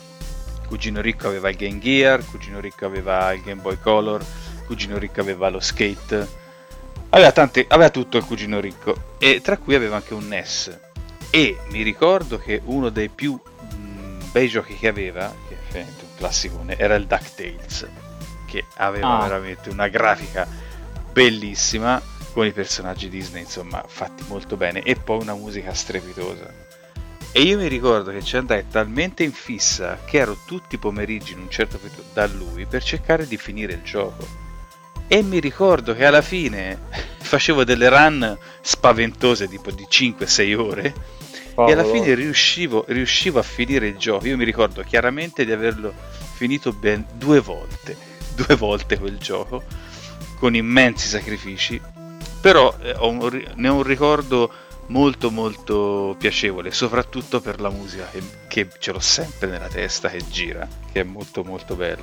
Questo sì, è un gioco che mi ricordo con estremo, con estremo affetto, sì. Eh, Effettivamente. un- era, era un gran bel gioco, anche dal mio punto di vista. Io lo giocai prima per Game Boy, però non lo giocai per. NES. Però, vabbè, stiamo lì, a parte che era in bianco e nero, insomma.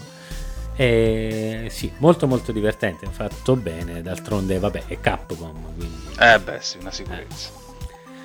Tra l'altro hanno fatto il remake uh, un boh, 4-5 anni fa che Mhm. adesso hanno tolto da tutti gli store perché mi sembra siano scaduti i diritti, Sì. così, così come è successo per il remake di Castle of Illusion. Ah, piccola curiosità. Sì, sì. Comunque, è un platform a scorrimento orizzontale in cui controlliamo zio, il buon zio Paperone. Sì. Che salta sal- sul vo- suo bastone. E salta sul suo Eh, bastone. che spettacolo. una- eh, una- salta Eh. sul suo bastone. Eh, beh, non si insomma, può dai. sentire. Eh, però, dai. A parte questo, comunque. Molto molto divertente. Beh, una fisica simpatica di questo fatto che salta sul bastone. Che vecchio e buono, aveva un bastone che manteneva tutto il suo peso. Comunque, Eh, no, a tal proposito, forse è interessante notare come appunto di DuckTales ci fosse anche il 2, sempre per NES. E eh, nel 2 hanno migliorato eh, i controlli di movimento perché mi ricordo che nell'1 il problema per usare il bastone per saltarci dovevi tipo saltare e poi premere l'altro pulsante più in giù Sì, e, e dovevi avere una ragione. tempistica molto precisa, Sì, sì. mentre nel 2 l'avevano, ora non mi ricordo il dettaglio, ma l'avevano semplificato molto, secondo me correttamente, perché mm, la difficoltà non deve venire da un controllo fatto male, la difficoltà deve venire da altri fattori. Hai ragione, sì. Mi ricordo effettivamente la difficoltà del pollice a fare queste E doveva, era Eh, un po' sì. di, aveva un po' di difficoltà a alzare il bastone. Però Eh sì, purtroppo io- eh. Poi, non dovevi tenere sempre in basso, mi pare solamente per eh, all'inizio, però, e poi tenendo premuto mantenevi. Sì, qualcosa del genere, però Sì, sì, comunque sì. era fastidioso e quello l'ha, l'ha corretto. er, er- erbastone de, de zio Scrooge. Come si chiama zio Paperone? Eh, Scrooge. Scrooge McDuck. Sì, Scrooge. Vabbè, mentre, mentre parliamo, guardate, lo proviamo al volo, che ce l'ho, ce l'ho qui. È uscito DuckTale. Vediamo, vediamo se devi, se devi fare in giù e tenere o meno. Eh, quello per Game Boy credo che avesse il controllo già corretto, non ne sono sicurissimo, ma mi pare. Vediamo, vediamo. Sto mettendo le pile, le pile Ikea nel Game Boy. Eh, vedete che tempi diversi. Ikea nel Game Boy. Eh, la cosa delle pile era molto era traumatica. Ma no, dai, nel Game Boy, Sì, cavolo, sì, ti, dura- ti duravano Game- mesi. Game Boy duravano una vita. Una vita, dai. Valla a mettere un Game Gear. Minchia, Eh, 30-40 minuti al massimo. Così Lynx, eh? Io ricordo di non aver mai giocato al- non aver mai giocato il Lynx a pile, l'ho sempre giocato. L'alimentatore. eh. Sì, sì, sì, sì. Eccolo qua. eh. Oh, che bello. Davvero, eh. Ah, delle musiche aveva nel menu è in gioco. No, qui salta su Game Boy salta solamente tenendo Ah, premuto ok. l'altro tasto, non c'è bisogno di fare verso il basso. Ok, quindi avevano già corretta evidentemente, perché anch'io ricordo sta cosa di dover fare in giù, però vabbè. A posto, abbiamo sfatato anche questo mito in diretta, vedete? Come questi beceri sono pieni di risorse. e non andando a leggere su Wikipedia, ma testando con mano. Giusto, Cioè- giusto, molto corretto. Eh. Ma passiamo a Loris. Loris. Ah, io posso dire che ho scoperto che è meno conosciuto di quanto credessi eh, e infatti è stato una cosa abbastanza triste che non l'abbiano incluso nel NES Mini. Eh, è Super RC Pro M. Cioè, senza Super, Bellissimo. pardon, RC Pro M. Super è quello per Game Boy. Sì, E io lo adoravo veramente tantissimo. Non ce l'avevo, ce l'aveva un mio amico, però eravamo sempre io a casa sua, lui a casa mia, ci- quindi ci abbiamo giocato un sacco. Ed era un gioco di, di- di corse di automobiline radiocomandate fatto veramente bene. In- con visuale isometrica, aggiungere che Esatto, e con- tra l'altro la cosa divertente è che eh, appunto eravamo bambini e eh, c'erano queste macchinine che andavano in giro per, per- per la pista e dovevano raccogliere cose e quindi questo mio amico l'aveva eh, soprannominato Provviste come gioco perché giustamente Pro M non aveva significato, dovevi raccogliere le cose, Provviste, da allora è stato Provviste. Bello. che spettacolo. E invece poi ce l'avevo, me lo sono preso per Game Boy. Cosa che appunto, cosa bislacca che hanno fatto, che quello per Game Boy si chiama Super RC Pro M. All'epoca andava di moda chiamare Super tutti i giochi del Super Nintendo, cosa abbastanza stupida. E qua ancora più incomprensibilmente l'hanno chiamato Super uno per Game Boy, che poi tra l'altro super cosa, cioè era un altro, cioè era lo stesso gioco ma sul Game Boy. Cioè per carità era una versione nuova, cam- ca- cambiava, non era lo- lo- un porting, però cioè, non è che era più potente, più evoluto, non c'era nulla di super. Ma chissà se Rock and Roll Racing per Super Nintendo è fatto dalla stessa casa di RC Pro M. È una cosa che non ho mai controllato, però. Ma lo ricordate? controllare in diretta? No, No, io non me lo ricordo per niente. Ah, cavolo, sì, sì, me lo ricordo. Quello che su- c'aveva i pezzi dei sì. Black Sabbath, eh, delle cose fatti. Sì, tanta roba. L'avevo visto, no, ma su- su- solo su emulatore, credo. Sì, è fantastico. Ah, l'ha fatto la Blizzard. Oh, Mazza. della Blizzard addirittura. Sì. Oh, oh, Cristo. Vabbè. No, non me lo sarei mai aspettato. L'ultima casa che, che mi sarebbe venuta in mente per eh, Rock and Roll Racing. E invece niente, Pro M della Rare. Ah, della- ah, è vero, era della Rare. Mm-mm, è vero. Infatti sta pure nella... A differenza di altri giochi eh, Nintendo, vabbè, quali Donkey Kong Country non, po- non potevano metterlo, è vero, RS Pro M sta nella collection rare per eh, Xbox One, vero? Non mi hai fatto, ricord- mi hai fatto ricordare di questa cosa. Benissimo, benissimo. E Davide, tu hai qualche ricordo di qualche gioco del NES? Sì, Eh, addirittura. sì. Quale?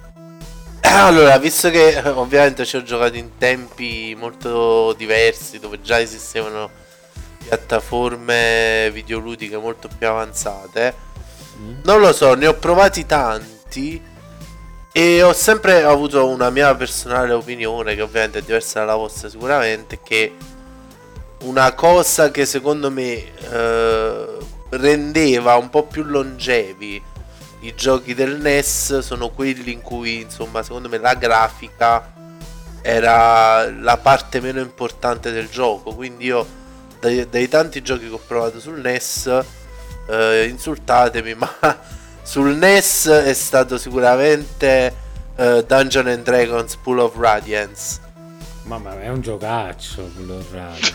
eh lo so lo so È proprio un gioco di merda. eh lo so lo so lo so Raccontatecelo Però, eh, aveva un suo fascino particolare. Poi per Super NES hanno fatto Eye of the Beholder. Vabbè, of the Beholder è già più carino. Eh, però già, già quello è già più amica Super NES. eh, già viaggiava su, un altro, su un'altra piattaforma. Cioè, Però. tu- cioè, un, gio- quale, un gioco, capito? Tu ti giochi, giochi per una macchina, no? Cioè, vai a vedere comunque le cose che sono più significative. Tu vai a giocare Pull of Radiance. Sì. Mi fai sempre strano, mi fai. Dai. Raccontatelo un attimo per chi non lo conosce. Raccontalo, Davide, dai. Niente, è un DD. Ok, è finito, niente. È un D- Vabbè, ma conoscono tutti DD, no? Le, le Sì, dinamiche sì. del DD. Sì, eh, ma non mi immagino point, neanche eh. come sia su NES. Eh, insomma, eh, quelle poche grafiche di gameplay perché è molto testuale. Anche se tu, per esempio, il, il setup eh, degli item, dei personaggi, eh, i vari nomi, dei mostri. Insomma, lì fin, fin quando è. C'erano pure delle immagini carine, ma solo immagini, con dello scorrimento testuale delle vicende.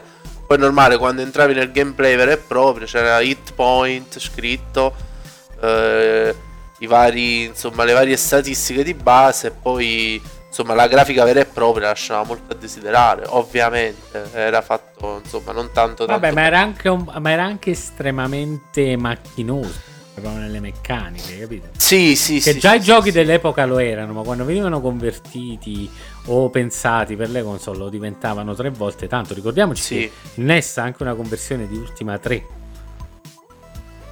Ah, wow. questo- Eh. Ve- ve- ve- ve- immagino quanto potesse essere piacevole giocare un'ultima con, il joypad, ma al di là del fatto che fosse su NES o meno. Comunque.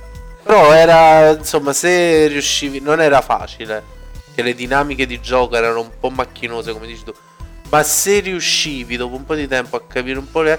potevi anche divertirti, quindi a comprare una pozione particolare che ti invertiva l'attacco, tutta una cosa, insomma, da un punto di vista anche strategico interessante. Ok, vabbè, comunque interessante. come cosa. Penso che tu abbia scelto un gioco così particolare. Sicuramente è originale.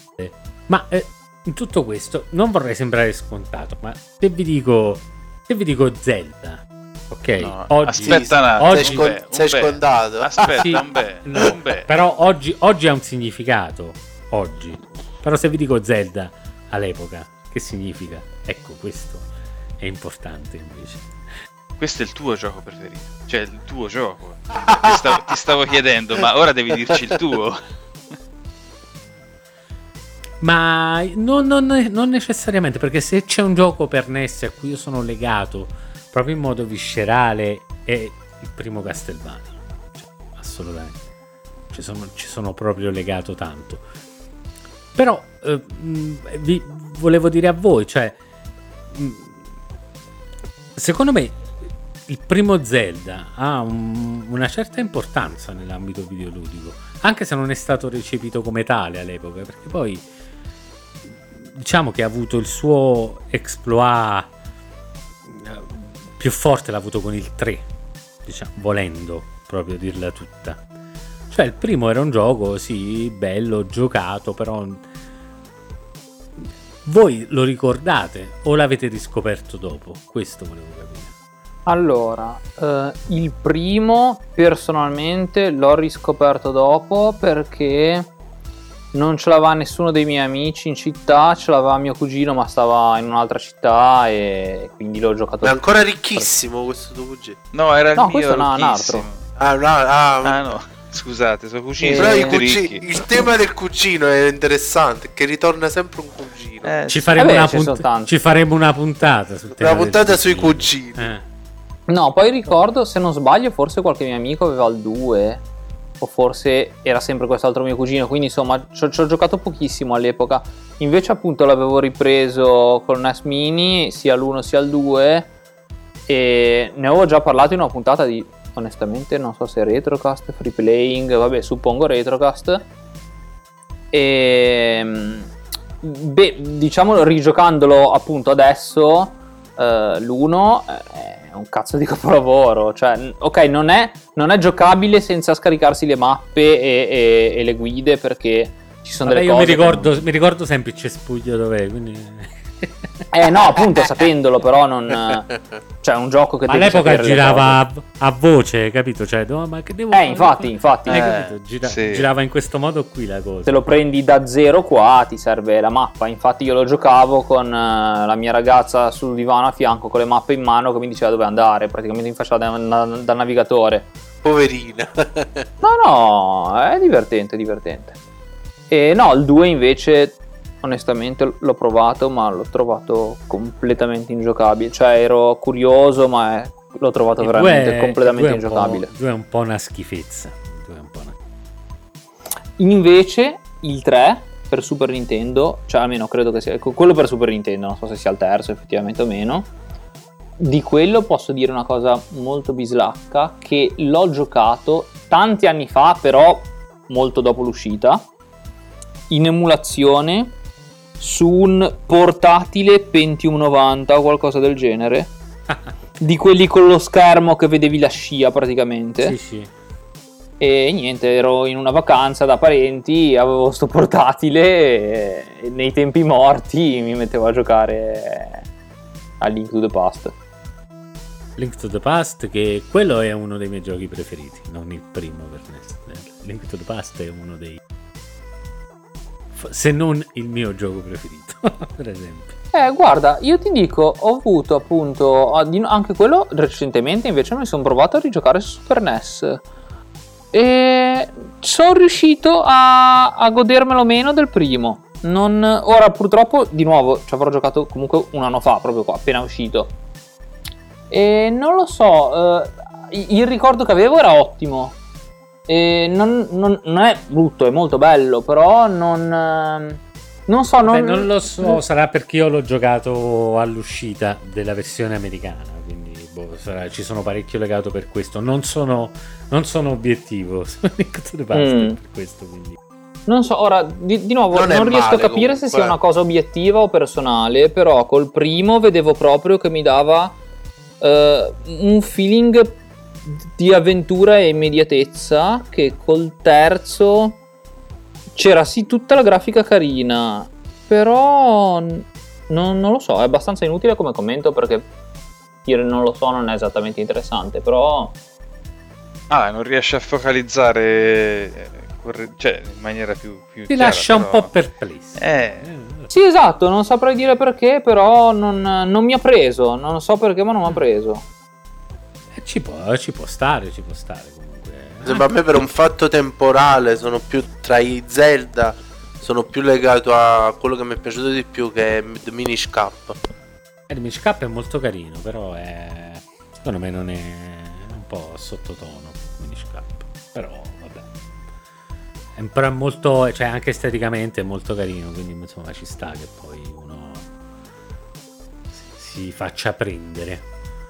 E tu, Sì, sì, sì. e tu Riccardo invece? allora, io i primi due Zelda su NES non li ho giocati, non li ho proprio vissuti.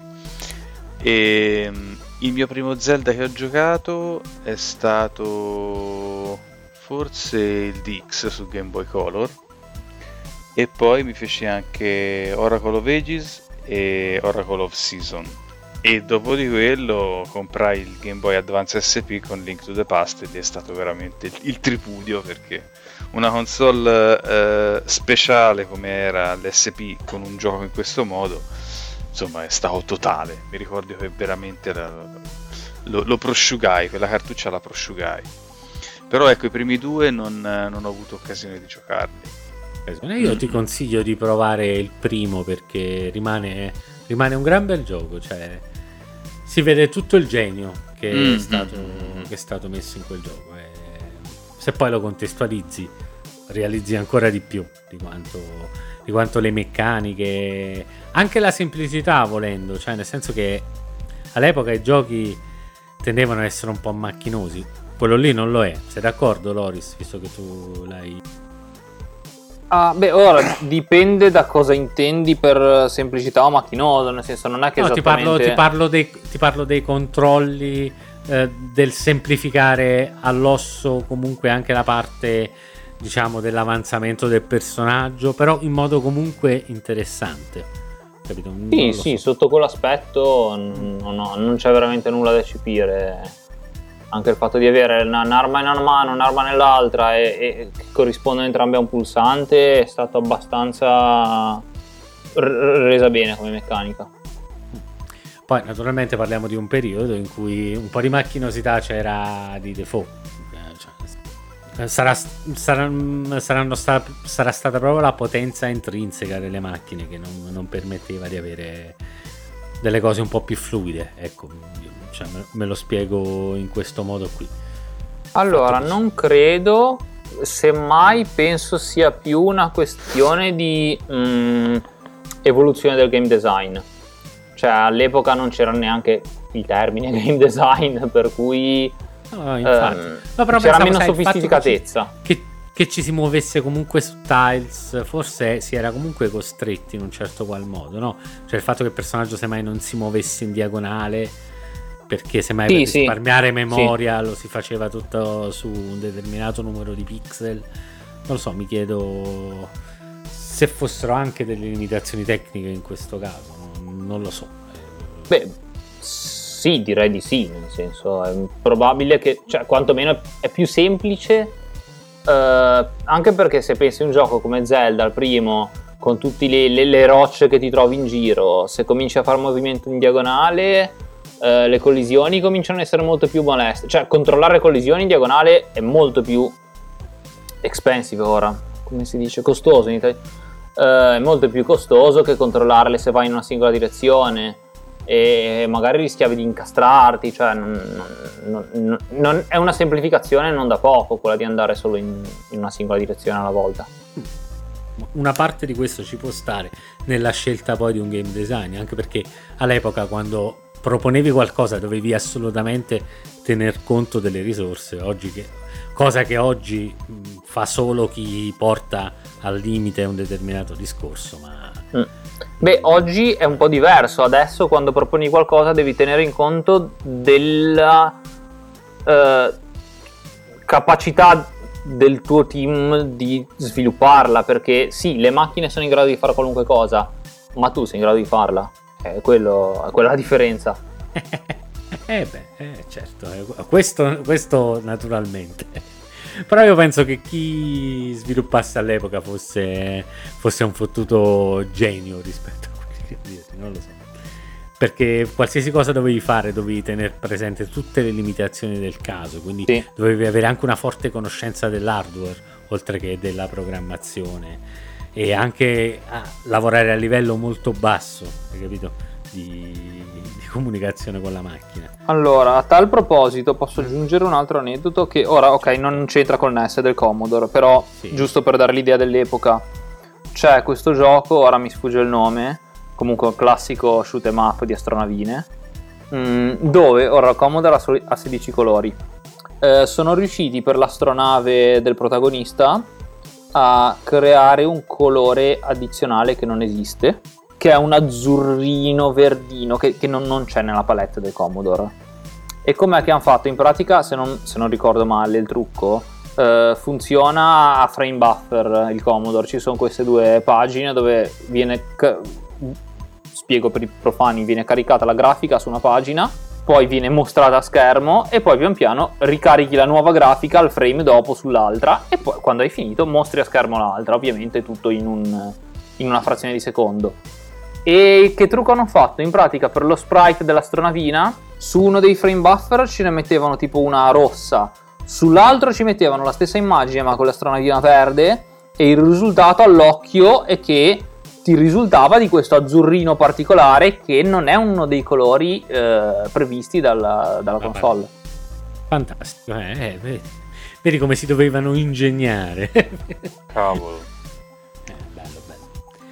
Per questo che io pro- nutro sempre un rispetto profondo per eh, gli sviluppatori dell'epoca, Cioè, profondissimo. Diciamo, fi- diciamo fino al 2000.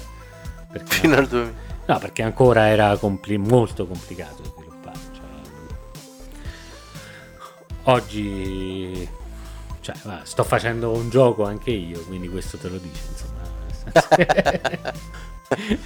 negli anni 80 non avrei, non avrei avuto possibilità di farlo probabilmente. Ricordiamo ovviamente a tutti quelli che ci ascoltano e magari vorrebbero sapere ma quando esce il gioco, quando esce il nuovo, la nuova saga, la nuova saga, eh, vi dico già 2024 forse. Minchia. 2024 forse. tra, tra l'altro date anche un occhio ad Orc Manager che sta sviluppando. Esatto, bravi. Loris, eh? Ah, mi, so- mi sono iscritto. Bravo! Mi sono. sto tipo alla sesta, settima partita. Dopo aver Ah, vinto sì? le prime quattro mi sentivo un dio. Le ho perse, quelle dopo le ho perse tutte. Fatti dare un power player da Loris. Io posso prestare giocatori senza problemi, quindi se qualcuno me li chiede, ve Ma poi avevo, posso dire una cosa brutta? Vai. avevo messo un titolo un po' brutto. Che Ah, praticamente- ok, mi ricordo. Allora sì, ti ho scritto. Mi ricordo. Ah, mi hai scritto tu? Non lo so, Sì, pensavo sì. che era un messaggio automatico. No, no. Ha detto, guarda, questa, questa cosa non si può dire. cosa... E che, e che cos'era? So- o la cambi, no, il bello è stato o la cambi o al limite posso, posso modificarla in orchi blasfemi. Sì, e praticamente aveva messo come nome della squadra una bestemmia e ho detto guarda, n- non si può. No, non, non era una bestemmia, era praticamente uno dei. Io c'avevo una squadra di molti orchi, no? E c'era un orco che era molto forte, quasi un dio. Eh, Allora- vabbè. praticamente. io, io sono rimasto quando ho letto il messaggio suo. Sono rimasto che ho detto questo. Cioè, mi ha mandato un messaggio. Secondo me. Nel senso che tutti quanti. Tutti quanti fanno sti nomi strani. E giustamente appena triggerano un nome che non va bene. Gli arriva il messaggio. Se non cambi, ti, ti chiamiamo Blasphemous eh, qualcosa, capito? È stato divertente, però. Sei sempre una figura di merda ambulante, vedi? Però non, cioè, non- era, era un orco, non erano altre cose. Era un orco che. Vabbè, ma perché non è. Comunque, l'orco non è una bella figura. È comunque, se ci pensi, è comunque una bestemmia, vedi? Perché? Che non ho capito perché l'orco ha più. No, perché il porco dovrebbe essere peggio del. You did it. You woke up today. You even got out of bed. You deserve a reward. We can't all be morning people, but we can all get McDonald's for breakfast. Right now, mix and match a chicken McGriddles or a McChicken biscuit for just three bucks. Order ahead on the Mickey D's app. Price and participation may vary. Cannot be combined with combo meal. Single item at regular price. Mobile order and pay at participating McDonald's. Ba-da-ba-ba-ba. Fall is the season of gathering that brings us together with warmth and color. So, whether it's a birthday, anniversary, or a special event, celebrate your friends and family with a gorgeous bouquet of roses from 1-800-Flowers.com. 1-800-Flowers makes it easy to brighten someone's day with 24 multicolored roses for just $39.99. To get 24 multicolored roses for just $39.99, visit 1-800-Flowers.com slash tune in. That's 1-800-Flowers.com slash tune in. L'orco, fammi capire, no, non capisco. Ah, tu dici che era il fatto, era l'altra parola. eh. Ah, è giusto. È giusto. Cioè, non ho capito, ha, meno valore. Cioè, il porco, poverino, è anche una creatura esistente. Cioè, Ma que- quella è una bestemmia che sempre, ma- viene sempre maltrattato. Ma perché dici- io dico orco? Quella- que- oh, quella è una Io bestemmia. dico quella è- Davide, sei un orco, ti sto offendendo. Scusa, anche se dico Davide, sei un porco, ti sto offendendo. Ma porco perché mangio, orco magari perché sono brutto. Eh, Quindi eh, cambia il senso. No, più, più che altro, cioè, il problema non era quello, capito? Secondo me. Il problema era che c'è un orco Mm. Che però raggiunge il divino, capito? Mm. Cioè, se lo, se lo invertivo era comunque una bestemmia. Ti facevi di orco.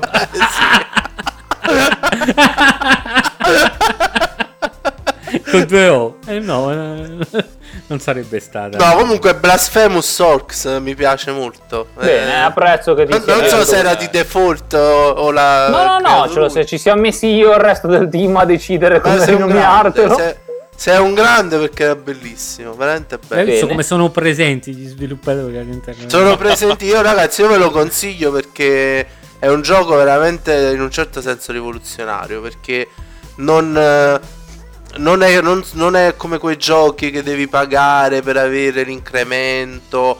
Poi la cosa che mi è piaciuta molto del gioco è che non ci devi stare proprio attaccato vicino a mettere la statistica. Il levo questo, metto questo. È un, è un gioco che va abbastanza da solo col pilota automatico in un certo senso.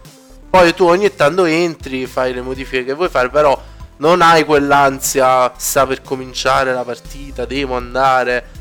Questo è una, una cosa che mi piace molto del videogioco. Sì, diciamo che eh, una- uno dei metodi, una- una delle cose a cui mi sono attenuto progettandolo è stata proprio di permettere agli utenti di connettersi con calma quando vogliono, una vol- due volte a settimana, per impostare giusto la formazione, le tattiche, eh, però senza avere l'ansia di adesso devo mettermi la sveglia alle 3 di mattina perché succede sta cosa, no, Bravo, c'è sempre bravo, qualunque bravissimo. cosa hai tutto il tempo di farla perché mh, nella maggior parte dei casi quasi qualunque cosa puoi in qualunque momento di- dei prossimi tot giorni se lo fai, se, lo fai prima se lo fai dopo non, non- non cambia nulla Cioè, Ovvia- ovviamente ho cambiato il nome anche ai personaggi che combattono. Sì, ecco, perché un'altra delle cose che c'è è che c'è molto user created content, quindi ti dai i nomi a tutti i giocatori. ti- Poi nella prossima versione Bellissimo. che seguirà un eh, crowdfunding ehm, potrete anche crearvi le vostre armi, armature, mettendo le descrizioni, mettendoci i valori, quindi cioè, insomma una cosa di- diventa molto, molto interessante come concetto. Io cerco di alternare i vari personaggi, però insomma cerco di far ruotare sempre gli stessi a cui ho cambiato anche il nome, che sono Kiran, Fach Prim, Ramfach, Doivot, che sono i miei cinque sono i miei cinque che girano nella squadra. È bello perché poi c'è anche il commento tecnico sotto. Tipo eh, eh, Ramfach Doivot ha subito dei danni eh, beh, io poi me le leggo, mi faccio un sacco di risate. Bene. Perché sono anche molto dettagliate, capito? Cioè, è stata una minuzia, devo fare i Poi gli è, complimenti. piaciuto perché- davvero? Grazie. Porca miseria. Complimenti. No, non è tipo ha, ha preso un colpo, ha avuto 5 danni, cioè ti fa anche la storia. Cioè, quello gli ha dato una mazzata dietro la testa, ha perso un occhio, mo per dire, no? Così si impara la prossima volta a fare un miss, cioè, è bello dettagliato. Bene, bene, sono molto contento che abbia apprezzato. Ti ha fatto una recensione Loris, porca miseria. Sì, infatti. Oh, poi allora ti, ti do. Ti metto un, un- eh, un altro codice da aggiungere alla puntata, così chi vuole si attiva. Ricordiamo il nome del sito, così magari. Orcmanager.com, orc con la K. e lo trovate.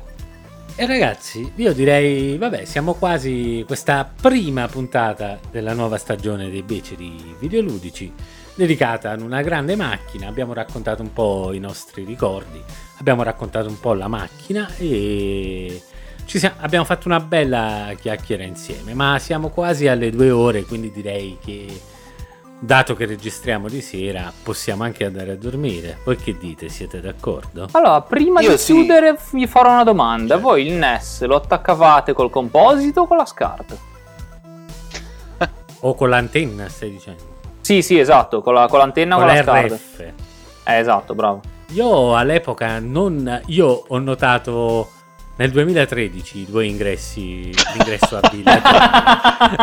Guarda che è successo a tante persone perché noi davamo per scontato che si attaccasse all'antenna. Era l'unico modo per collegare una console, il videoregistratore, qualsiasi No, cosa. però RF. Eh, eh, però all'epoca già le collegavo qualcosa a SCART. No, il NES l'ho sempre collegato RF. Ma quindi la RF. peggior qualità. La peggior qualità immaginabile. Sì, sì, indubbiamente.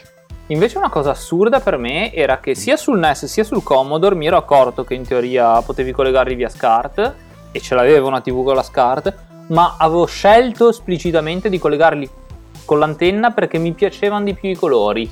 Erano un po' più Mi desaturati. piaceva l'effetto, arcob- l'effetto arcobaleno che l'antenna. Ma non tanto, è che comunque non arrivava come qualità cattiva con l'antenna. O quantomeno la SCART non era così tanto migliore. Più che altro però con la SCART forse erano, erano troppo saturi, mi, mi- mi sembrava, o, o qualcosa del genere. Sì, ma tu calcola, eh, sì, il composito è, cioè, almeno ti, ti stacchi l'audio perché è già un cesso di suo, cioè il composito è... Eh, però, eh, naturalmente, poi stiamo parlando di CRT, quindi la percezione che avevi poteva sì. Comunque essere decente. Ri- il problema dell'antenna è che dovevi sintonizzare il canale, quindi se non facevi una sintonizzazione fine, oppure ti trovavi che non sapevi come si faceva perché all'epoca non era semplicissimo su tutti i televisori fare per esempio il fine tuning. Mm, No, no, sì, io avevo un, mi ricordo un televisore che ti permetteva proprio tic per tic di sintonizzarlo proprio a millimetro. Ti, e ti ritrovavi che semmai giocavi con, eh, con le linee che ogni tanto andavano da, su, da giù a su, non so se ti ricordi. Sì, no, ok, co- se era sintonizzato male era terribile. A volte usavi, stava sul 36 di base, mi pare. Sì, sì, 36 era. Eh. Anche ora è 36. E quindi sì, no, comunque no, io l'ho scoperto tardi che aveva l'ingresso composito laterale. Bellissimo. Eh. Eh, sì. Tra, l'altro, tra l'altro io non lo attacco più perché io adesso non uso niente che non sia almeno RGB, mi viene da rimettere. Eh, E infatti eh, ho preso un bel Famicom Twin. eh, ah, tra l'altro macchina di cui non abbiamo parlato, il Famicom Twin della Sharp. La Sharp prese il in Giappone, prese il Famicom e il Famicom Disk System e creò una macchina unica che prendeva sia cartucce che floppy, che chiamò Famicom là. Twin. Esiste in due versioni, quella nera che è quello lì che ho, quella lì che ho io è una seconda versione che se non sbaglio è rossa, ma è leggermente più rara, è più costosa, però le macchine sono praticamente uguali. Quindi sì, c'è anche questa, questa bella chicchetta de- del Famicom Twin. Poi tra l'altro c'è un'altra curiosità, sapete nessun NES, cioè dal Famicom al NES americano, a parte fare modifiche, comprare una board e metterla, non escono RGB. Però c'era una macchina che usciva RGB ed era la board del NES, quella per la sala giochi. Non so se avete presente che c'era ah, il- sì, quello lì che Choice. ti sceglievi 10 giochi. Ah, La curiosità di questa cosa è che quella lì invece usciva RGB. Quindi... Isola. Eh sì, eh, dislacco sicuramente. Penso, vabbè, una grande macchina, una grande storia che tra l'altro l'ha portata a scapito di quasi tutti i suoi concorrenti a essere viva e vegeta fino ad oggi. Anche perché se pensiamo ad Atari che fondamentalmente non esiste più, a Sega che ha smesso di fare console e quant'altro, Sony e Microsoft sono entrate successivamente nel mercato e praticamente la Commodore è morta. eh, è, è- è l'unica casa. Sì, che- sono decisamente molto più longevi di tutti Eh, gli altri. eh, eh, eh, stavo pensando questa cosa, questa non ci avevo mai pensato in questo senso. È l'unica, è l'unica casa che ci portiamo dall'epoca o c'è qualcos'altro? beh, alla fine c'è soltanto quella. È soltanto la Nintendo. No, beh, che faccia console, sì, direi, direi che è decisamente l'unica. Cioè, eh, è, sopra- è l'unica sopravvissuta tra, tra tutta la concorrenza. Cioè, Atari non la conto perché Atari è stata ricomprata più volte, quindi Sì, anche se dovesse uscire qualcosa, non, mm, lì cambia veramente tutto. Ah, beh, vedete, interessante. Vabbè, d'altronde non c'entra con, con, con la puntata odierna, però eh, con le console portatili ha proprio fatto il botto pesante. Penso possa andare avanti con quello che ha fatto con le console portatili, possa andare avanti per 50 anni in perdita, probabilmente. no? Non lo so. sì. Tra, tra Game Boy, DS dopo, cioè veramente un paio di passi fa. Un paio di passi falsi con No. Nintendo 64, un po' GameCube, il Wii U anche, però vedi, secondo me alla Nintendo non gliene frega un cazzo di stare in perdita per, sono troppo solidi per potersi preoccupare di una generazione, semmai Sì. e lo Switch sta andando molto molto bene, che, che abbia avuto dal mio punto di vista una partenza molto triste, Sì. però probabilmente ad oggi è una macchina che vale la pena avere, perché finalmente mi ci sto divertendo, cioè nel senso che...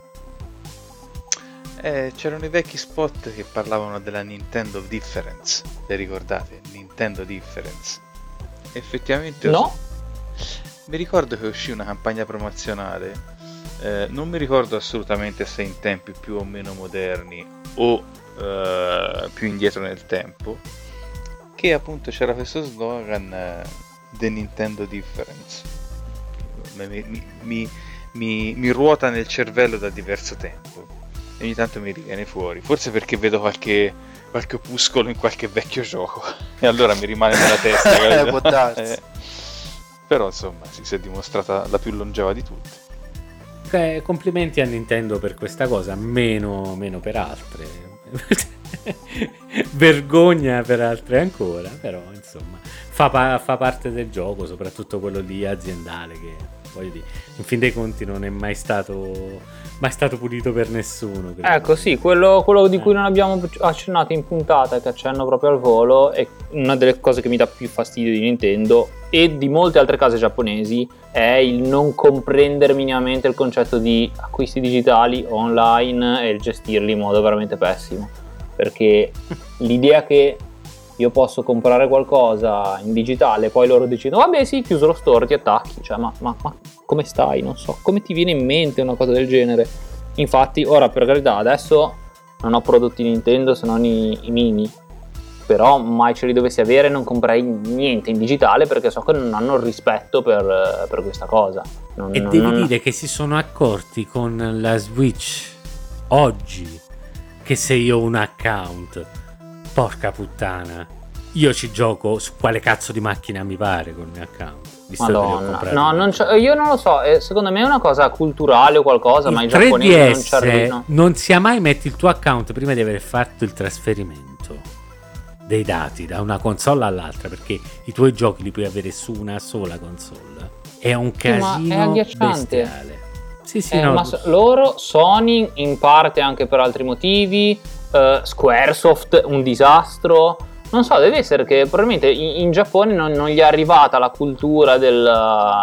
Cioè, gli, gli è arrivata distorta e male la, la- il concetto di, di acquisto digitale, Eh, di il online, di concetto- permanenza, almeno il, di... almeno il beneficio dell'acquisto digitale perché se io acquisto digitale dal mio punto di vista devo avere dei benefici Eh sì, per forza, nel senso se, se so che poi la cosa può sparire da un momento all'altro, n- non lo farò mai, non, non ha nessun senso. Non ha senso che sia legale, però posto che le leggi sono fatte male, cioè comunque anche te non mi stai invogliando, cioè dopo la prima cappella che fai di togliere i prodotti, non te ne compro altri.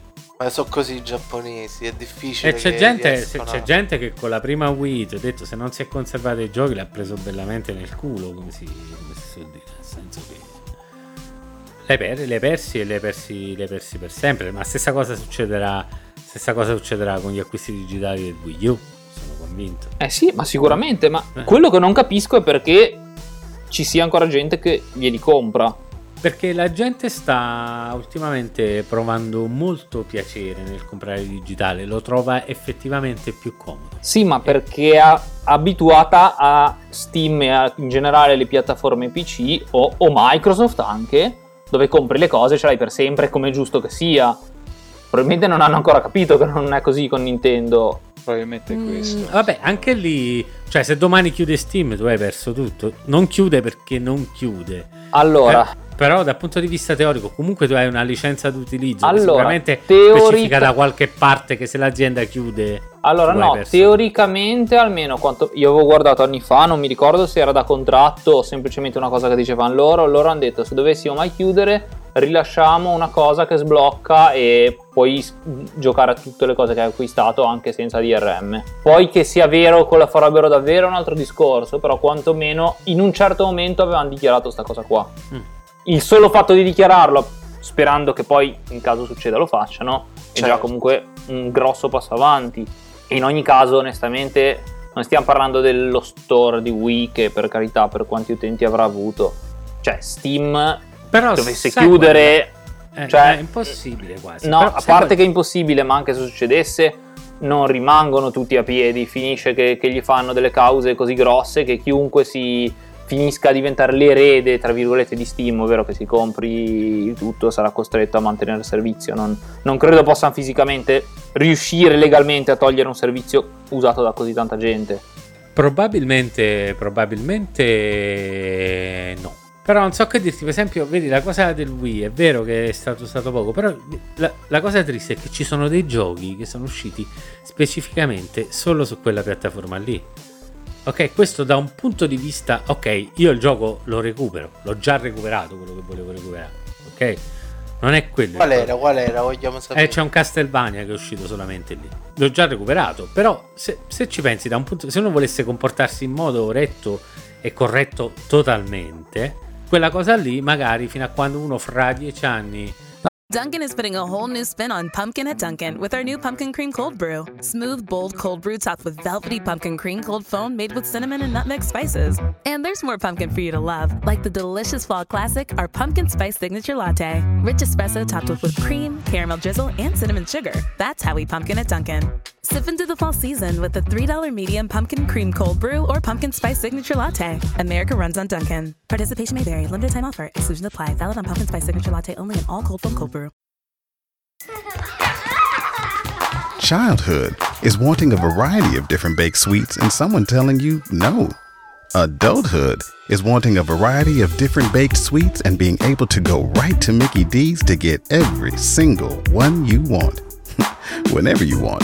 Get the new glazed pull apart donut and a 99 cents any sized iced coffee with pumpkin spice flavor. Sweet. Prices and participation may vary. Limited time only. Iced coffee promo available until 11 a.m. Ba-da-ba-ba-ba.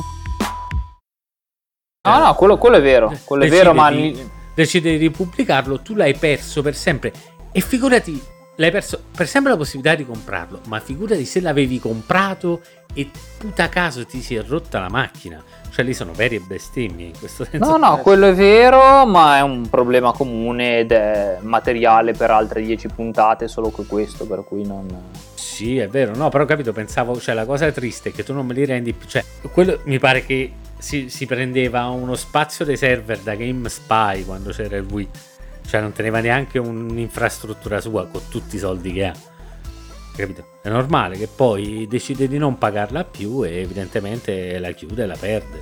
Io non so, penso, io penso che gli altri abbiano server, eh, server propri, non so se a oggi ah, la Nintendo ha dei server propri. Ma ma- Eh, sicuramente. ma magari sì, Ma- no, non lo so. Però hanno, e non è detto sicuramente, non è detto sicuramente perché comunque hanno delle politiche che sono un po' strane. Cioè, comunque sono un po' strane. La Nintendo da è sempre stata strana in un modo o nell'altro. quindi- Sì, ma la Nintendo però te lo fa capire il perché si comporta così.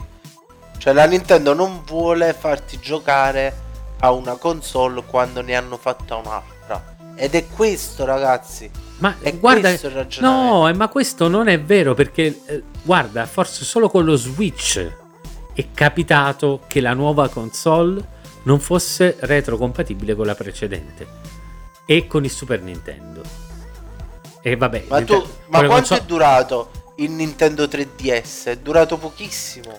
Se No, ci pensi. è durato un sacco, ma stai scherzando? Che è durato 5-6 anni. Eh, Sì, tanto. però al- eh, che quanto oh, senti, il- dal in realtà ti ho detto una stronzata perché con le console a cartucce questo non è successo, però la Wii era retrocompatibile GameCube, il Wii U era retrocompatibile Wii, il Game Boy Color era retrocompatibile primo Game Boy, il Game Boy Advance era retrocompatibile con i primi due, il, game, il DS era retrocompatibile con l'Advance, cioè ci hanno pensato a sta cosa, cioè hanno imparato la lezione perché ebbero critiche asprissime quando pubblicarono il Super Nintendo e la gente si aspettava che fosse retrocompatibile con il NES. Sì, Per- sì. Perché era una cosa che già aveva fatto la Siga col Power Base Converter, ok? Di, di darti, di fare in modo che le persone potessero giocare con i giochi che già avevano nella console precedente. Quindi questo non è proprio un... Questa è stata la Sony a, a fare, secondo me, in questa generazione un po'... mm, a- essere stato un po' subdola perché nei piani di marketing secondo me ci stavano come è stato talmente tante remastered da fare che hanno detto non ci conviene fare in modo che giochino con giochi PS3 secondo me.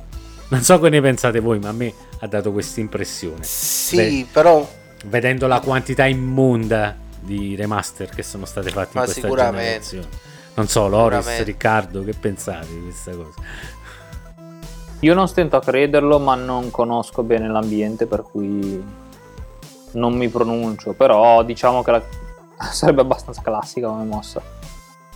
Sì, anch'io penso.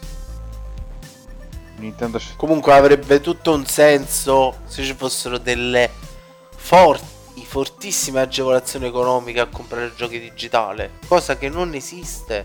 Perché io, salvo rari casi, vedo comunque le copie fisiche spesso e volentieri più economiche di quelle digitali, che è un paradosso. Ma non è. eh, sai, il problema, sai qual è? Che non è un paradosso perché eh, per la quantità di prodotti che producono è proprio è irrisorio. Cioè, il packaging e la distribuzione come costo sul. co- co- su No, no, io di- immagino che il suo discorso sia diverso, ovvero con la copia fisica Bravo. normalmente avendo il disco hai diritto di giocare al gioco e quindi di vendere il disco a qualcuno. Col digitale non ce Esatto. l'hai. Quindi se mi togli Certo. il diritto, quantomeno fammelo pagare di meno, mi sembra È chiaro, veramente... Cioè bravissimo. proprio legge della domanda e No, dell'offerta. vabbè, sembra. ma non era questo il discorso dici, la- digitale, cioè per, la- per l'azienda averlo in digitale o fisico fa assolutamente nessuna differenza. Sì, ma a me conviene comprarlo fisico, quindi A te per conviene- agevolare il digitale dovresti mettere dei A prezzi te convenienti. conviene comprarlo fisico e la pensi così. Molta gente dice Tanto a è me- vero che poi il digitale io lo posso giocare solo Ah. sulla mia console.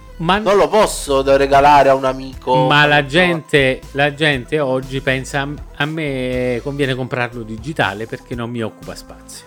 Questo è un discorso che io sento fare spessissimo, su cui io non sono d'accordo, però naturalmente è la massa, spazio? è la massa che fa il mercato.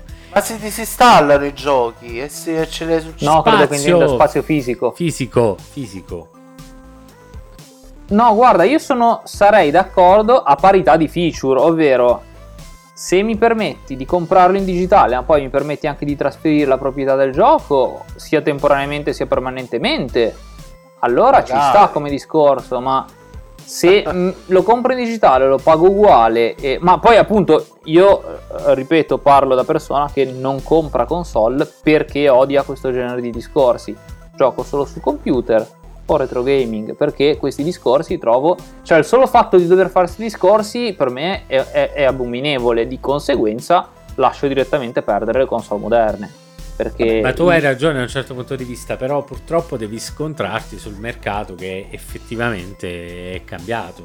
Cioè, da, da pochi anni a questa parte. Quindi cioè, è cambiata la percezione. Semmai la gente prima ti diceva tutta come me.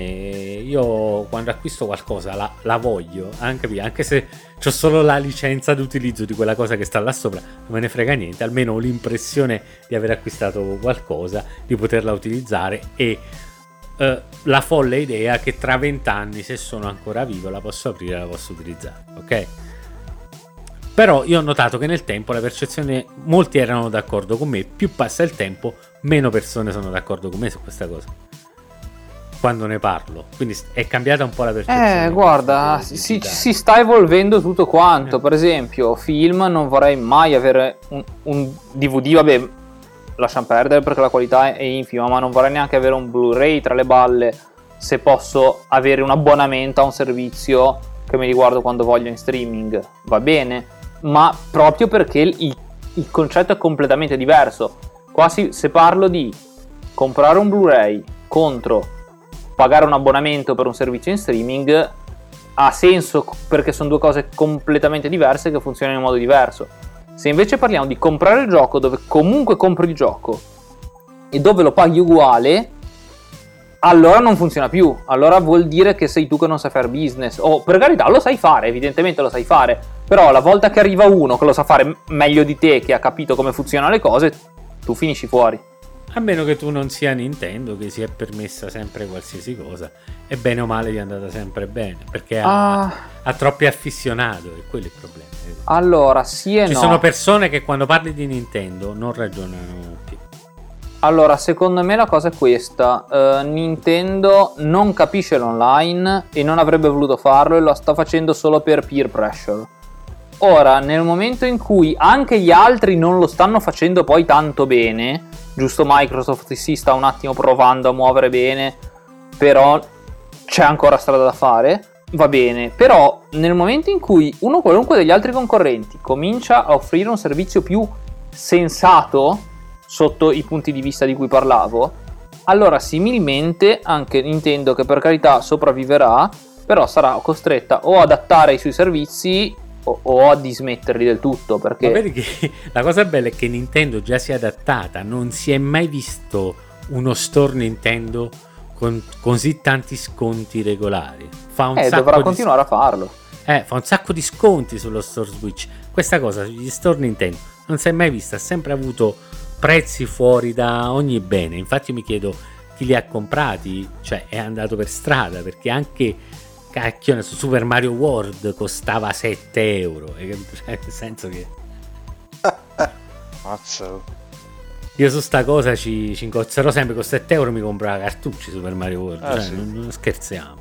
Cioè, già questo fatto che abbia fatto il servizio online che addirittura ti regala i giochi, già è magia se, stia- se pensi che stai parlando di Nintendo. eh. Sì, sì, è vero. eh. Cioè, è magia proprio. Eh, il mondo si muove in una direzione, gli altri si devono adattare, mi sembra ragionevole. Sì, sì, no, è assolutamente ragionevole. E che spesso no, Nintendo non se n'è fregata niente, forte del suo zoccolo duro, se n'è fregata niente e è andata avanti per la sua strada. Cioè, per parecchio tempo ha continuato ad andare avanti con i paraocchi senza fregarsene niente. Ribadisco, stiamo parlando del 3DS, New 3DS compreso. I giochi sono legati alla macchina. Io ho dei giochi in digitale che ho preso con i punti quando compravi quelli fisici, no, che all'epoca facevi. E Zelda, uno Zelda, mm, o- eh, no, Ocarina of Time, Majora's Mask che mi è uscito dalla console, che comunque è legato alla macchina. Io ho due 3DS e un 2DS. Se voglio giocare i miei giochi su un'altra macchina, devo stare un'ora a passare tutto da una macchina all'altra imbarazzante. stesso account. Quindi, cioè, per, per raccontarti, cioè, stiamo parlando di macchine che sono, diciamo, morte da. sono morte ieri. Cioè, non- Sì, appunto. Mm. Eh, E guarda, per dire, ora noi siamo abituati, come è ragionevole che sia, con nella maggior parte dei casi mm, giochi di, di giochi online, intendo giochi online PC. Normalmente di quelli dove devi pagare l'abbonamento, paghi l'abbonamento, poi ti scarichi il client del sistema che vuoi usare. Cioè, ora per dire, abbiamo parlato di Blizzard, wow, tu ti paghi l'abbonamento, ti scarichi il client che sei su Windows, che sei su Mac e te lo giochi su qualunque computer l'account è quello. Il gioco te lo fanno scaricare a babbo quanto vuoi, tanto una volta che hai l'account o, o- o ce l'hai e stai pagando e giochi oppure non giochi, quindi il fatto che tu te lo sia scaricato hai solo perso tempo. E avevano, avevano paura che te lo, invece- che no, te lo ecco. condividessi in famiglia. È quello il Ecco, la cosa è che invece qu- questo è il modo di farlo bene. Squaresoft con Final Fantasy non so quale 11. tu ti devi o 4 vabbè comunque o l'11 o l'altro so che c'è anche un altro online vabbè eh, uno dei due eh, tu ti devi comprare il gioco, paghi l'abbonamento, ti compri il gioco e te lo compri per Windows. Se lo vuoi giocare su Mac, ti devi ricomprare il gioco per Mac. Perché se no non te lo fanno giocare, anche se tu hai l'abbonamento attivo. I- i- a questo aggiungi la demenzialità che il porting per Mac è tipo wine fatto Ah, male. Ok, va bene. Quindi, cioè, non, so- non sto neanche pagando un porting serio, sto pagando un lavoro raffazzonato a fargli un complimento. Ma è una cosa completamente fuori di testa. È gente che non capisce, non capisce quello che sta facendo e si butta in una cosa che non capisce perché deve farlo. Però non è il modo di fare le cose e non andrà da nessuna parte. Sta cosa, sta cosa non la sapevo. Interessante mossa di merda da parte di Squarespace. Bravi, bravi, bravi. complimenti, complimenti. Da noi, da- nella nostra macchina del tempo, è mezzanotte e 18. Lo so che non si dice nei podcast, è proprio perché non si dice io lo dico, perché me ne frega un cazzo di quello Sì, è vero, da voi è un po' più Eh, tardi, sì, non ci avevo pensato. Effettivamente è il caso di dormire. Da noi sono è mezzanotte e 20, da te sono le 11 e 20. Eh sì. no? Eh.